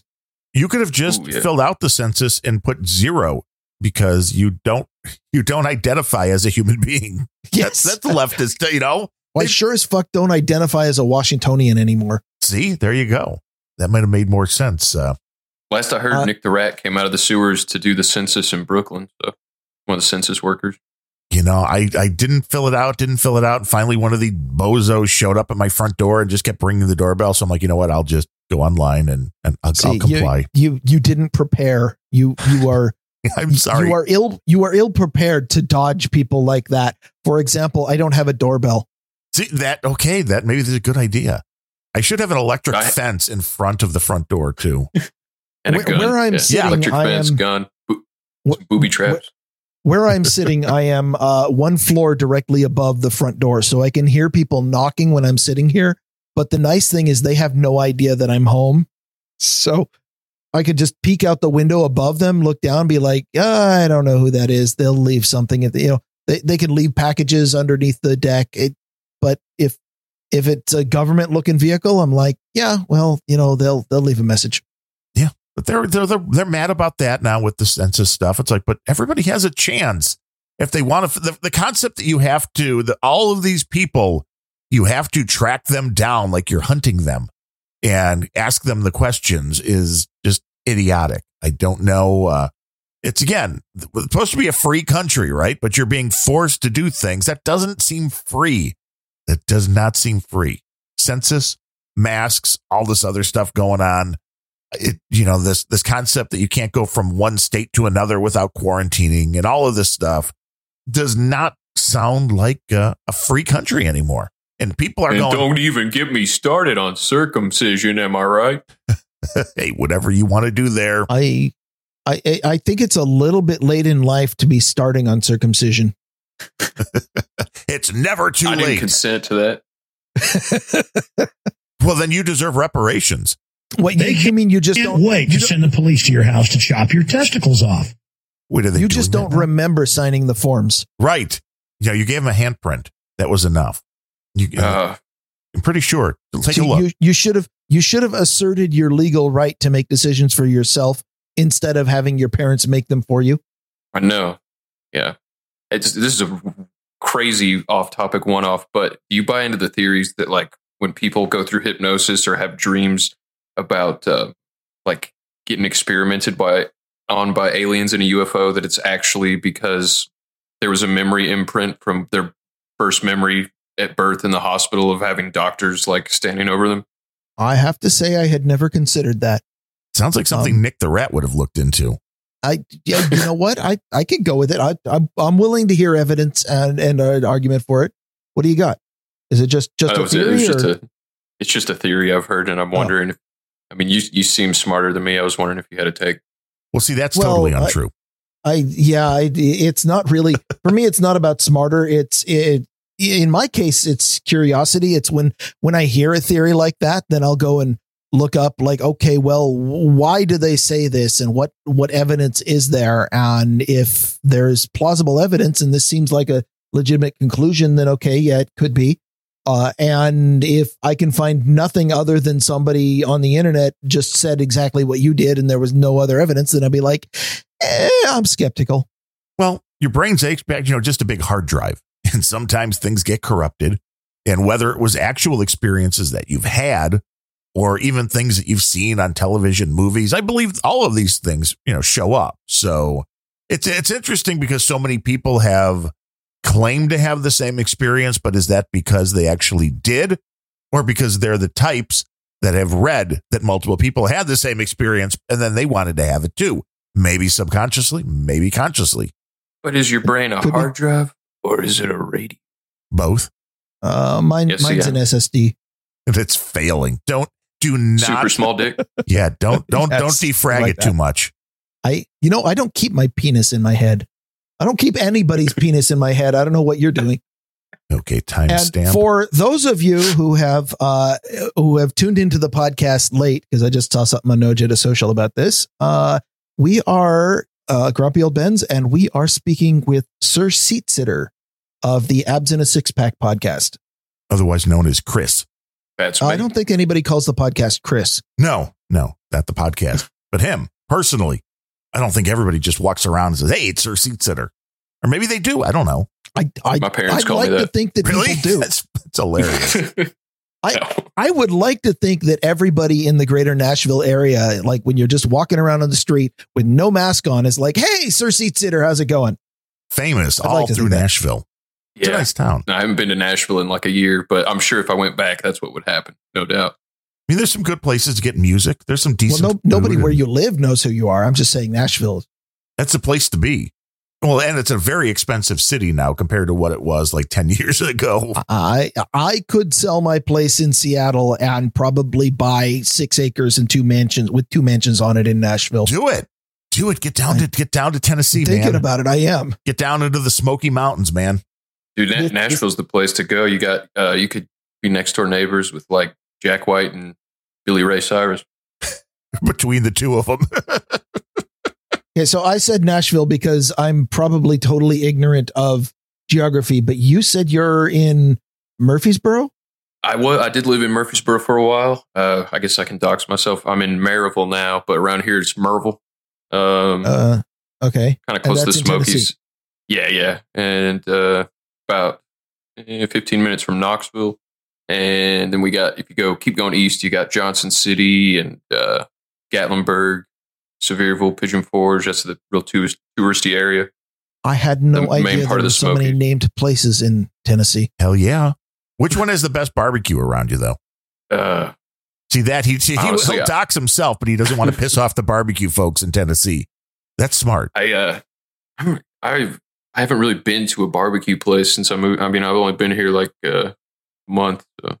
Okay, so I went ahead and pulled up and map, and uh, Murfreesboro, which I, I never realized it was spelled that way. It looks like it, it looks like somebody who'd never been, who'd never taken the alphabet class, is the one who decided to spell this. I, I- for some reason, whenever John Dvorak mentioned it on the agenda, I always thought it was like M U R P H Y borough or something like that. But no, No, no. Mur, Oh. Murfrees. Murfreesboro. Yeah. Uh, wait till you Uh, hear about Cocke County. Oh God. That was that's where that's where Bemrose needs to be. A- and and just going by this map, there's like three places in Tennessee. There's Memphis, Nashville, and Chattanooga, Chattanooga's a and nice may, place. maybe Knoxville. uh, So um, Yeah, that's the Murfreesboro main four. is yeah, That's Murfreesboro is is in Nashville the same way that I'm in Seattle, or or Darren is in Yeah. Chicago. yes, it's outside about of a 40 minute drive to downtown from Murfreesboro, downtown Nashville. Okay, Yeah. Well, yeah. Uh, yeah, Tennessee's weird. Okay. It's because it's just long and skinny sideways. So it's like a pretty long drive from one end to the other. But but north to south, boom, you could be through it in a heartbeat. yeah, yeah. I think it's a almost a shorter drive to Oh- like two states away to Ohio or Illinois than it is to like Arkansas on the other end of Tennessee. Yeah, the last time I drove from like Nashville to Chicago, I think it was about seven and a half hours. You and your small states over there. Yeah, in our freedom. Yeah, well, we used to have one of those. Why don't you? Why really? Why aren't you out there protesting or counter protesting, as it will? because because I'm not suicidal. Uh, the the other story that I have about the city of Everett, Washington, uh, was one of the stories that popped up about uh, some uh, BLM people that were uh, quote unquote protesting in uh, in an intersection, and uh, they decided to cosplay speed bumps. Oh, um the the the video that like somebody filmed a video it's it, with you know whoever was doing it was right right behind the camera right next to the microphone with a super screechy voice. So you it's Was it you? videos you have to turn the volume it wasn't me. Okay. but it it was the video title on YouTube said uh Seattle protest turns violent as you know SUV driver you know rams protesters and that's not what happened. The SUV driver you know, these assholes were standing in the middle of the intersection at rush hour. And this dude in an SUV is like inching forward going can I get through? And they you know as soon as the person inched forward into the intersection two of these retards jumped on the hood. And the person in the SUV who uh, legitimately fearing for their life because there've been too damn many stories about people pulled out of cars these days. Yep. Uh, decided to drive forward and and didn't do what I would have done, which was just fucking gun it. I'd be like hitting fifty. Go, how long can you hang on? but this person, she just kind of inched through the intersection and moved. You know, but there were cops watching the protest, and the moment that this person went through the intersection with people on the hood, the cops rushed up to one pulled up in front of the person and one behind and uh, you know the the the idiot on the hood is taking this giant sign that they were holding up and like pressing it against the windshield so the driver didn't even realize that the the cop was in front and managed to bump the cop car nice. and then then the shrieky fucking voice on the camera is like, "Oh my god, she rammed the cop! She ran!" And anyways, the the thing is the it all said you know Seattle BLM protest blah blah blah, and I looked at this and I'm like, that's downtown. That's two miles from here. That's right here in Everett. yeah. So I got to get the fuck out of here so much.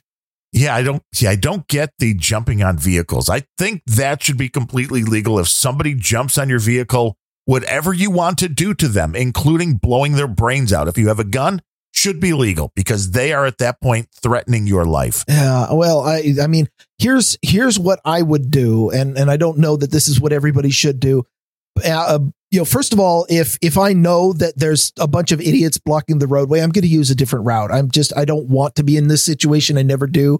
Uh, but I do have a well. First of all, I have a dash cam on my car because the, the ability to prove what did and didn't happen when there's people out there scamming you is is huge, and you you definitely want your own video record of what happened.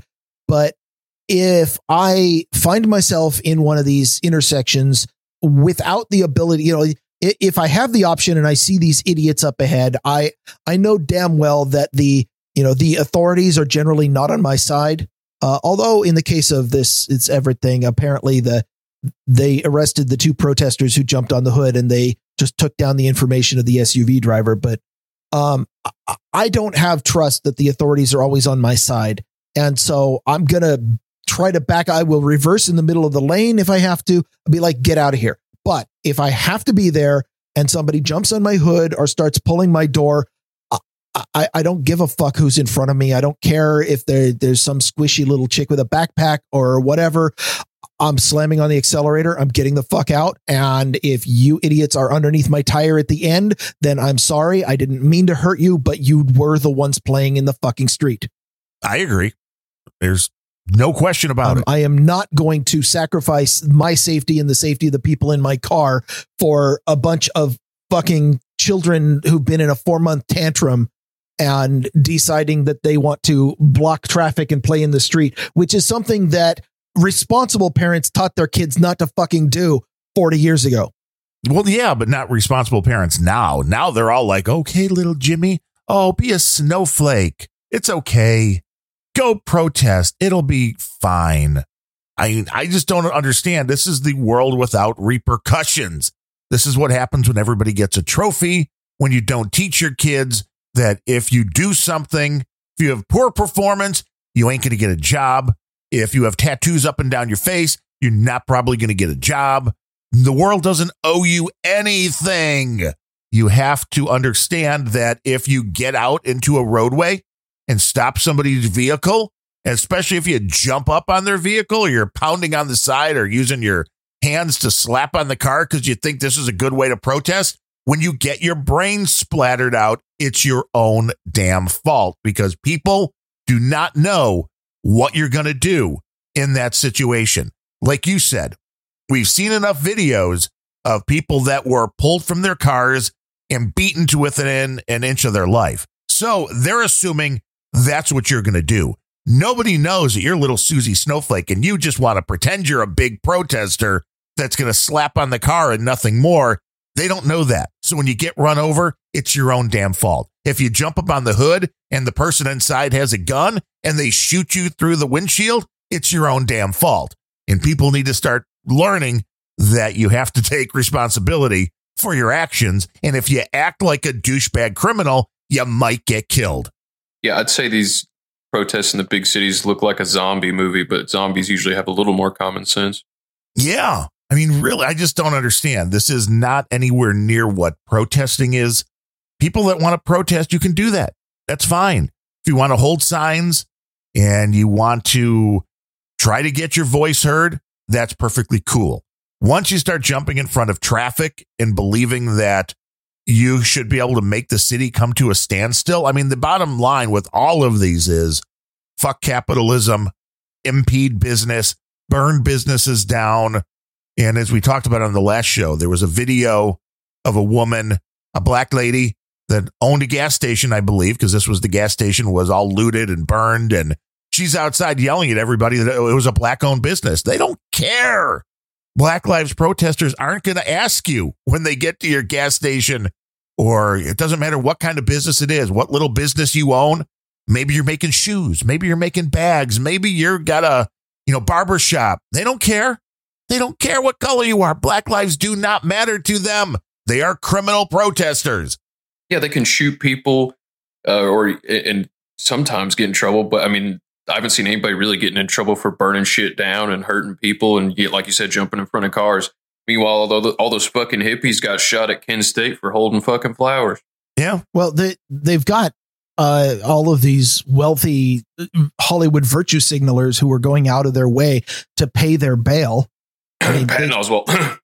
yeah, the the number of people who are out there, uh, straight up, either secretly or, overtly encouraging this civil unrest and the you know the destruction of downtowns. I I have I have reached a point where I I, I no longer can express much sympathy for the the people in these towns who I, I mean it is it is completely awful that that your private property is being burned down. And I definitely have sympathy for the the people who've lost property or life. But at the same time um if if these guys especially after the election um let's see how many of these cities elect a, a non-democrat mayor.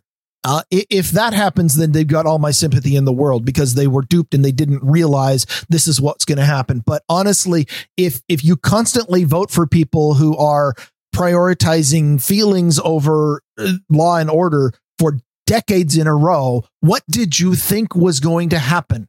You know, at, at, normally, and, and, I would say, you know, with any election, it's pretty much the same on either side when you're talking about president. No longer, no longer. This no, there, there are significant differences that actually impact people, which is one of the reasons why I think there's going to be a massive Trump landslide this year. I would agree. Although, although we've been told that uh, you know to expect that three or four days later, all of the mail-in votes will come in and it'll swing the entire thing back to Biden. Which, if that's not signaling that they're going to massively cheat, I don't know what they're what is. Well, I think what it's doing is letting everybody in the uh, Republican areas know they need to cheat just as hard that's not the that is not the outcome that I want. you know, but you know, well, okay, it's not the outcome we want, but it is the one we're going to get. I think.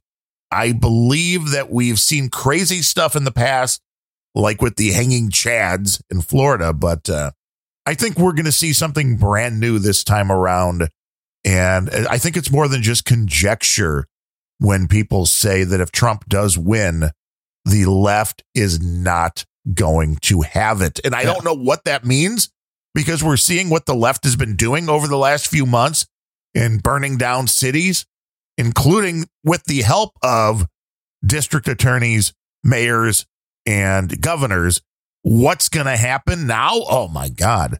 It's and, and, uh, and, like like I said, I I well I definitely have sympathy for uh the the small business owner who has officially been left destitute because of a, a riot going on that's left unchecked. And but it, it it really is your local government that you keep voting for that is causing the problems. And the example I always turn to is the city of Seattle, which might be one of the most corrupt and and culturally bankrupt places in in the entire country outside of all of California. Uh, but Seattle, after uh, four months of totalitarian rule, uh, through I don't know if if they really are this stupid or they just have some kind of fucked up form of Stockholm syndrome, voted 81% for Jay Inslee in the primary.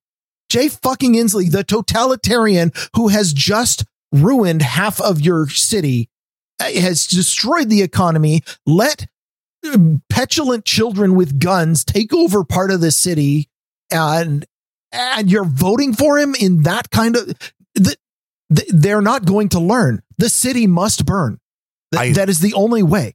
I know Yeah, the of knee Billy. Bones had a lot to say about Jay Inslee when he was on our show. Oh my fuck. He doesn't Jay sound. Inslee. Uh, You know, Yeah. I know the knee jerk reaction is going to be for you to say anybody is better, but the serious question here was there anybody better than Inslee on the ballot? Yes. Okay. Why didn't they Uh, win? I, I mean, okay, I'll go with the knee jerk reaction first. There were 35 people on the ballot who were better than Jay Inslee. really, were they any different or were they just Inslee wannabes? Uh, eh, some of them were, but but not one of them had a proven track record of completely shitting all over the Constitution that they had sworn an oath to protect. Not one of them did. But, you know, devil, devil's advocate is, yeah, but none of those people, they don't have any experience. So, and at the, in these times of crisis, we want somebody that knows what they're doing. No, we don't. I I want somebody who who goes back to basics and reads the goddamn document they're swearing an oath against and maybe considers following that. That'd be nice. I know that's that's hopelessly old fashioned. this is where people can make a difference on the local level. Everybody looks Oh, yeah. at the presidential race and thinks that's the end all. The reality is, presidents only have a very small amount of power. This whole concept that Trump is ruining America or that it's Trump's fault of that everything that's happened with this COVID thing. Trump Trump has nothing to do with it. I, yeah, I your- know. it's it's your local prosecutors, your local mayors, your your your local governors to an extent who are the ones who are directly resulting in all of this destruction. Uh, Trump never even ordered a lockdown, so he can't really be responsible for the fact that the economy is the worst it's been in 25 years. And he never told anybody there were certain drugs they couldn't take. He was the champion of let's try everything. The only restrictions on handling this all came from the left. But now they want to blame Trump. It is sickening, Well, really. And not not all from the left because there are plenty of Republican governors who decided to jump on the bandwagon and and curtail constitutional rights as well. But they were at least a lot more tentative about it. Uh, they they you know decided to okay, we can give you your rights back a little sooner. Well, and with the rights, I mean, I get it. There were Republicans that said, let's do the, you know, shelter in place or whatever you want to call it. But I don't think there were any Republicans that said, oh, your doctor says you should try the hydrochloroquine. No, we're not going to let anybody have it. Oh, they say you should try this. No, we're not going to let anybody have it. I don't believe any of that came from the right. I mean, I, I mean, the honestly, the only thing that because Trump doesn't even have Congress, he can't count on. So True. you know when when he wants new laws he kind of has to make them via the the executive orders which fortunately the supreme court backed obama and said yeah executive orders are inviolate and nobody can ever turn them over even though they never went through congress and therefore there was no due process and they violate the constitution and how can the supreme court be that stupid but when the Supreme Court came out and said, "Yeah, Obama, Trump is not allowed to overturn Obama's executive orders," Trump is like, "Really? right. Because that means the next person can't overturn mine." yeah, I get a couple years of goodness out of these things. And so, you know, Trump is is the uh, and not that you're seeing any of this in in the mainstream news, but uh, Trump is is legislating via executive orders left and right. The the thing where he said, you know, when when you're high and a lot of it is is he only has direct control over the federal government, but that is the largest employer in the entire country. And I don't even can think he's things- successfully controlling the federal government. To be honest, uh, not successfully, but he's he's you know he signed one order that said uh, that when you are considering hiring decisions, you are not allowed to require a college degree unless the that particular position specifically requires the skills in that degree. And then it has to be a specific degree. You can't just say oh you have to have a master's degree to apply. Well that is a huge blow to the academic institutions. Um, it makes them a lot less important doesn't it? Uh, you know he he signed the one that said uh, well and, and and i don't i never agree with price controls because it's it's a terrible way to manage an economy but you know he he decided that uh, he wanted to set price controls on particular drugs and cut out the the middlemen in in drug prices. Which, uh, if you look, that is a terribly corrupt institution, and he's he's hacking at it. Uh, the the latest one that he he came out with only uh, a couple days ago um, was the and, and this wasn't specifically Trump. It came out of the office of Russell Vote Vout, the director of the OMB Office of Management and Budget, um, saying that uh, let's see, it has come to the president's attention that the executive branch agencies have spent millions of taxpayer dollars to date training government workers to believe divisive anti-American propaganda. Uh, it, it, I, I'm definitely putting this in the show notes, but uh, it's only about a page and a half, a couple good quotes. Uh, uh, and it's let's see. All agencies are directed to begin to identify all contracts or other agency spending related to any training on critical race theory, white privilege, or any other training or propaganda effort that teaches or suggests either one, that the United States is an inherently racist or evil country, or two, that any race or ethnicity is inherently racist or evil. He is going out and banning SJW training in all federal agencies. Uh, another quote these type of trainings not only run counter to the fundamental beliefs for which our nation has stood since its inception, but they also engender division and resentment within the federal workforce. That is a pretty damn good, Pretty good. reason not to be doing them in our bureaucracy. Yeah. Well, you heard from uh, Kamala, Kamala, Kamala, whatever her name is, uh, Harris. Camel. Right. That, uh, you know, we have two totally different dimensions, which, I mean, if you listen to No Agenda, we all know there are two different dimensions. But she's like, well, you know, the Trump people don't even believe that there is systemic racism. And it's like, well, do you mean maybe because you're a woman of color that is the vice presidential candidate on one of the two major tickets that maybe people are not understanding where you're seeing systemic racism in this country? I mean, I don't get it. We've had a black man as president for eight years, never talked about systemic racism. Joe, he was you know vice president for eight years, was in Congress how many years longer? Never talked about systemic racism. This is like a brand new thing. I don't get how this just came out of nowhere ever since Trump got in.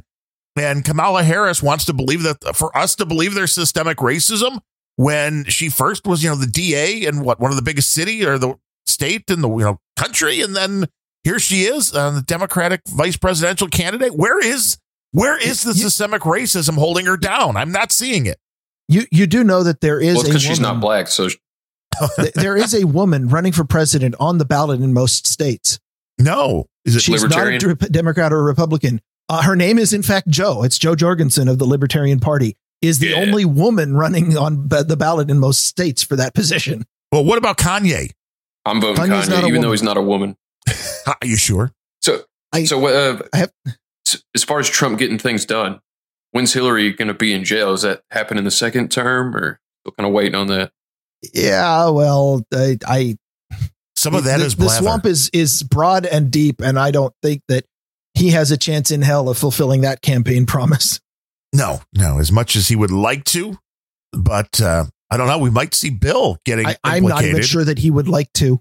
No, I, I mean, I think this is all. For for one thing, for one thing, having Hillary out there shrieking is is actually politically beneficial for him. The the more ridiculous the the Democrat Party gets, the more popular Trump gets with everybody who isn't you know vote blue no matter who. Yeah, Right. Which I have some of those friends. Uh, It's, and they're, I mean, I'm in surrounded Tennessee. by There's a lot of that. Yeah. I, am surrounded by s- seven or eight million of them, all in my local neighborhood, practically. Which is why I've been living in Tennessee for a long time, and I've never seen any one person wearing a MAGA hat. Not really. I think Nope. that'd be MAGA land in Tennessee. Well, I mean, I, yeah, the Trump flags and the yard signs are everywhere, but that hat, man, it's that's a brave move. Even in Tennessee, we're putting that thing on. I have a couple friends that wear them, but you, they're smart enough not to wear them out in public. They wear them inside when they're on their YouTube videos, like I'm big, I'm tough. Look, I got the MAGA hat. Then they walk outside and Uh, they're if wearing if we're Biden. shooting guns in the backyard, that's usually when they put them on. Hell yeah, buddy! Y- y- You know what? Now, if I move to Tennessee, I'm definitely going to do that. Yeah, walk around with the MAGA hat on. I'd like to see that. I mean, I'm I'm just obnoxious enough to do that sort of thing. The the thing is around here, uh, you know, I I can handle if some dipshit on the sidewalk walks up to me. First of all, at at at six one and and almost three hundred pounds, I'm not the kind of person that you want to fuck with on the street most of the time. Uh, and and I might do that just to get that reaction. Except for the fact that around here, even the cops will stop you and be like, "Yeah, we're gonna have to take you in for uh, Incitement. racism." Incitement. Yeah. How dare you wear that hat? That's inciting. We're Yeah. we're gonna have to take you in and book you on the charge of racism. What do you mean? Well, your skin is white, and therefore we know you're a racist. Well, no, just you, that's when you raise your fist and say Black Lives Matter. And then they go, I'll, I'll tell you what I have seen um, surprisingly a lot, especially, um, I mean, within the first couple weeks after George Floyd's death, black dudes wearing All Lives Matter t shirts. nice. Sure. Yeah. You know, it's almost as if, pretty cool. regardless of skin color, even if your skin color is dark, you, you don't always have exactly the same ideology and and thoughts as every other person in that ar- artificially created demographic group. It's almost like people can think for themselves. At least some Ding, of us ding, can. ding. Well, and it's because it is divisive. I mean, that's the one thing I've been railing against for almost all these shows. It's the things that are divisive, and the Black Lives Matter group is divisive. There's no question about it. I saw a photo the other day of a family, which was a black guy, white woman, and a kid. And the black guy was wearing a All Lives Matter shirt, or may even have been a White Lives Matter shirt. The woman was wearing the Black Lives Matter shirt, and the kid, I think, was wearing an All Lives Matter shirt. And it's like, see, these things should not be divisive, which is to say, if somebody says all lives matter, if the reaction to that is you're a racist, then you're on the wrong side. Because there's nothing wrong with somebody saying Black Lives Matter. There's nothing wrong with White Lives Matter. And A- after after a decade of political correctness and training everybody, you know, training people to become offended at everything. At this point, the word "hello" is divisive. I don't think Like- that's uh, true. Good, good day. How are you using your privilege to assume I'm having a good day? How Well- dare you wish me a good day? Yeah. Don't No, want I, to do I, that. I don't want- think you're having a good day. With that attitude, I don't believe you've had a good day in a very long time. But uh, good day to you, sir. If you're living in Seattle, most likely you're not having a good day, sir. But we hope you are. And we do have one expert to thank for today's show, being it's a Monday edition. We had a big, big, big show on Friday, and we appreciate everybody that supports the Little Grumpy Old Bens podcast. This is 1111 came in from, I'll, I'll say his name right this time, Sir Cycomiko, which I guess I screwed that yes, one up. Yes, we got we got a note. Yes, uh, the note. Even though my past donation, my moniker was pronounced Psycho Miko instead of Psycho Miko. Well, it's C Y C O M I K O. You see, very confusing. I found Grumpy Old Bens episode ninety one to be the best yet. So okay, this is good because as we do episodes, we're getting better. that means we're moving in the right direction. We appreciate that. He said, I know I am qualified to say that as I was proclaimed an expert on the very same episode. Before And we that, I- listen to our experts. we do. Before that, I thought, what do I know? I'm a Teamster, not a good one, truck driver, forklift operator, chicken farmer at nightly lockdowns. I imagine a podcast called Grumpy Old Hens. I mean, that was suggested, but it would have to have women and they would have to be doing. I that that that was in fact suggested for a podcast that that included uh, your your wife and mine at, at the least. Yes, grumpy old hens. That might be absolutely, people might tune in for that. I mean, if they'll listen to Bemlet, I mean, come on. Uh, yeah, well, I, I I don't want to encourage my wife to podcast too much because it will definitely cut into my popularity. That that is that is probably true. Oh, yet he says, and a knight of the no agenda roundtable. I started your latest episode early one morning on the latest Edge browser. Continued throughout the day, as at one time I realized Edge was circumventing my Pi-hole, and Firefox was not. I called my smoking hot wife into the room and my soon to be teenager to hear Bemrose explain, not rant, although I think you always rant, Wi Fi tracking leading to Bluetooth tracking. This is value. Keep it rolling. Adam and John are getting old. You are my exit strategy, sir. Cycomiko. We appreciate that. Well, I'm pleased to, to I'm pleased that somebody doesn't consider me old. Can you let my nieces know? Yes, I mean you're the you are the uh, Adam Curry of this, and I am the Dvorak, unfortunately, because I'm a little bit older. You know what are you? I mean I'm 50 now. You're uh, what 30 something. I'm I'm uh, age undisclosed. so you could be older. I'm, I'm 29. I've I have had so many 29th birthdays by now. Well, you got married on your 29th birthday, or was it your 30th I got, birthday? got married. Yeah, got married on the day that would have been my 30th birthday, but ever since then, I'm not allowed to have birthdays. Well, that's your wife's smart. She took that my away last from you. birthday was 29 because every time since then that I would have a birthday, it's been my wedding anniversary. She is See? keeping Thank you. in check. Nothing wrong with that. Absolutely nothing wrong with that. We do work on the value for value model. And if you want to take part in all of that fun, you can go to grumpyoldbens.com, click the donate button, use the QR code if you want to do the Bitcoin thing, or find the snail mail address if you want to help the USPS and buy a stamp. And as Sergeant Fred taught us, you can send us correspondence in that message, you know, in that envelope with your donation that the CIA can't read. Service. Yeah, can't read it. And you know, I I don't have any particular reason to want to save the the particular postal service that we have, but I think that that having something that is constitutionally required to be neutral is is desirable, and I feel like it, it's helpful to have something like that.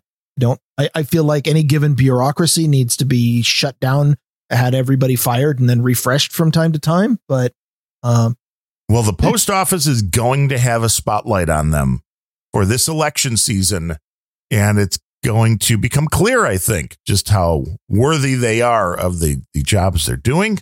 I, I I still think that if they if they really you know want voting uh, a good voter turnout, they just need to start setting up the mobile polls at all the BLM rallies because all these people are protesting in person. They can fucking vote in person too.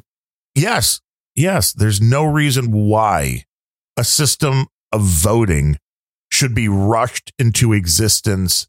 And then not only that, but we're going to be, na- you know, nobody's naive enough to really believe that there's not going to be anything going on under under board here, which is why Trump was We the to ultimate vote on our troll. phones. Yeah, when well, when Trump was the ultimate thought it was troll, you know, with oh, vote twice. I'm I'm behind this idea. Do you have any idea how many IP addresses I can spoof on my phone?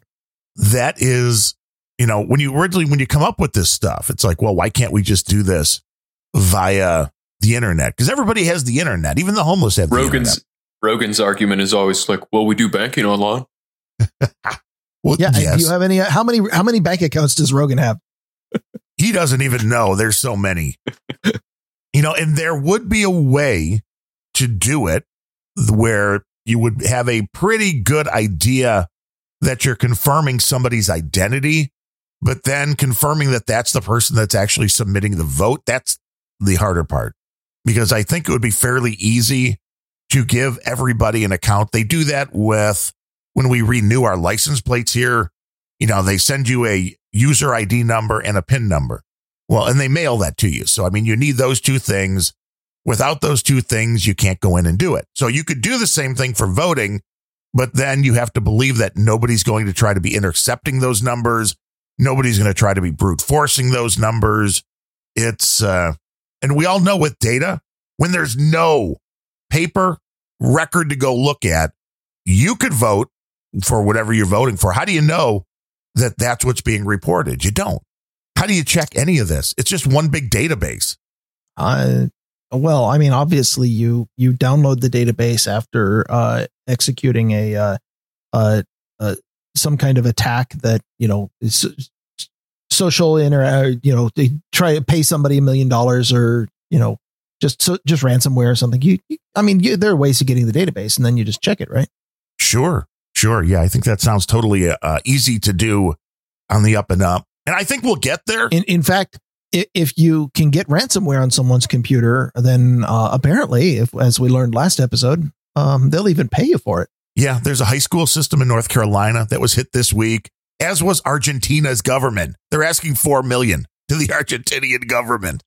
I- We're- Is there anything worth that much? I don't know. I think we're in the wrong line of work though. We should be we should be hackers. You're not. No, I should I be doing this ransomware stuff? Are any of these stories been you? Is that how you I can just sit at home and podcast all day? I mean, it's highly lucrative. It does seem to be highly lucrative because I mean The- people the just give you their money. is- the other thing that is highly lucrative is uh, if if you got any value from Grumpy Old Bens, um, we we'd love to see you know if if you got five dollars, ten dollars, uh, five hundred dollars worth of value out of Grumpy Old Bens, go ahead and uh, kick it back. Uh, we data's on our website, uh, and I know that uh, la- last show was uh, particularly um, good. Uh, you know, we we had a lot of experts last show. Um, I feel like we should try to make that the new normal. I like the new normal. That was not a good rousing uh yay, we all want the new normal. But hey, But yay, we want you'll you'll cut this in later. Right. Yay, we want the new normal. yes, new normal, new normal. I mean, that's what we're going for here, uh, Chris. Hashtag Uh, new normal. yeah, new normal. New normal. New normal. That's what we I hate want. that phrase. So everybody can check out You're, what, what you just said is totally going to get clipped out though now. we're going to uh we're gonna tell everybody if they want to hear more from Sir Seater, although sometimes he talks less on his own podcasts than when he guests on other shows. Just I when you're on, because I like hearing your voice so much. Or me and Larry. Larry and I did a show, and that's always fun. Larry is so a the good guy. reason why you talked a lot more on this show than you do on your own show is because of my voice, right? I think I talk way too like like I said when my co-hosts are on, we have a topic and we all research it, and it usually just ends up. Uh, don't tell them this. I said this, but it usually ends up being me doing all the work. So I do most of the talking on those episodes. Well, that that's our formula here Well, too. Yeah, somebody's We do got to keep clips it and- going. It's Yeah. not easy. And when you do, I mean, this is the hard thing when you start getting multiple people on a show. Two is very easy. I mean, we got the, uh, you know, the back and forth going. Once you add a third person, what you run into, because I've noticed that today, and that's where the silence filter comes in. But when somebody asks a question, if it, if it isn't specifically, so if I stop talking, if I don't say, what about you, Ryan? Or what about you, Chris? If I leave it open, both of you guys are like, well, I'll let the other guy talk. And then this is where hilarity ensues. Once you get four or five or six people that really can start breaking down into uh, to insanity. But that's where podcasters need to learn, need to learn their craft. Got to keep it going. You got to have fun. And if you want to hear more from Chris, abs in a six pack.com. I mean, I would ask if there's a regular schedule, but I know there's not. I don't know what you're talking about. Yeah, we Every usually do time you- Wednesdays, post on Thursdays, but it's been weird lately. Um, but yeah, there's a lot of burping uh, instead of pauses. There's a lot of burping because we usually well, that's at one way to fill time. over a few beers. And, then there's, and uh, and while there are ch- uh, silence filters, there are no burp filters yet that I know of in the podcasting software. we've got some good stuff on the back catalog. A lot of uh, very conspiracy theory related topics. If you're into that, a little woo woo. When are you going to get John McAfee on? John McAfee is a conspiracy theory. Yes, he is. yes, he is. He he emailed me back, and um, he had some kind of weird security protocols. He had like five check, like a checklist of five things. I think one of the Really? five I didn't didn't meet the requirements of. I can't remember what it was. Oh, no, I'm see, Uh, now it was I want to wh- know. wh- which one did you not meet? Was it was it like you're not a federal agent? Was that a requirement? I know. I think it had something to do with uh, we had to be on iTunes, something like that. I'm remembering right. See, now that's deplatforming. How how dare he? You're not a No, he real needs- podcast He needs to update. You need to be on the, the on the podcast index. yes, podcastindex.org. Respond to him. Be like, don't you know Adam Curry? Podcastindex.org is where you want to be. Not yeah, I think Apple. iTunes and YouTube are the only thing we're not on. So we're on spot. We got on Spotify a couple months before Rogan did. Oh, um, beat him I'm to the punch. are you a A Spotify hundred million dollar checks coming in the mail. In the mail, I'm told. Yeah, there. Post office survives. Yeah. Are are are we going to have to log into Spotify to get your are, are your content now? Is it exclusive? It's elusive and exclusive. Yes. yeah, That's just go to the website if you can spell it. Uh, Spotify's. Uh, I don't even use Spotify really. But yeah, let us know. Well, let us know what. I want to know what those criteria were for McAfee. I might. I, I'm uh, I interested mean, if myself. you really want to know, I might be able to pull it up right now. I mean, I want to Quick know. search on. Well- the, okay. A- And for anybody who doesn't know how to spell abs in a six pack, uh, if you're downloading this show from the Grumpy Old Bens website, it will absolutely be in the show notes, as will most of our story URLs. Yes, and I already have it right here. It's A B S N A six, the number P A C K dot com, and you can Yeah, just I'm not going to be able to pull this email up in any quick amount of time. So Oh, c- oh, come on! Aren't you on? Aren't you on Squirrel Yeah, Mail? Yeah, where's the squirrel mail? jingle? Squirrel mail. Hey, look for if that have as a, if you have a content. proton mail jingle, I'll try that out. Damn right. It'll be bonus content. Watch for it in the No Agenda Troll Room. Watch for it on uh, No Agenda Social. That's where all the fun is. But thanks for hanging out with us, Chris. We appreciate it. You know, especially after Thanks for I, uh, having me. you know I crashed your show and you were kind enough to uh, to let us do that. We always have fun. And uh, and Crash it anytime, man. And then uh, and Bemrose. I mean, it's always fun to uh, to hear your I, I crash this show all the time. You do. You crash the show all the time. But with that said, until next time, I am Darren O'Neill coming to you live from a bunker deep in the heart of middle America, just outside of Chiraq, where, yeah, you know the situation. And from America's left coast, where we listen to our experts, I'm Ryan Bemrose. You don't listen to anyone. I listen, I just don't always respond.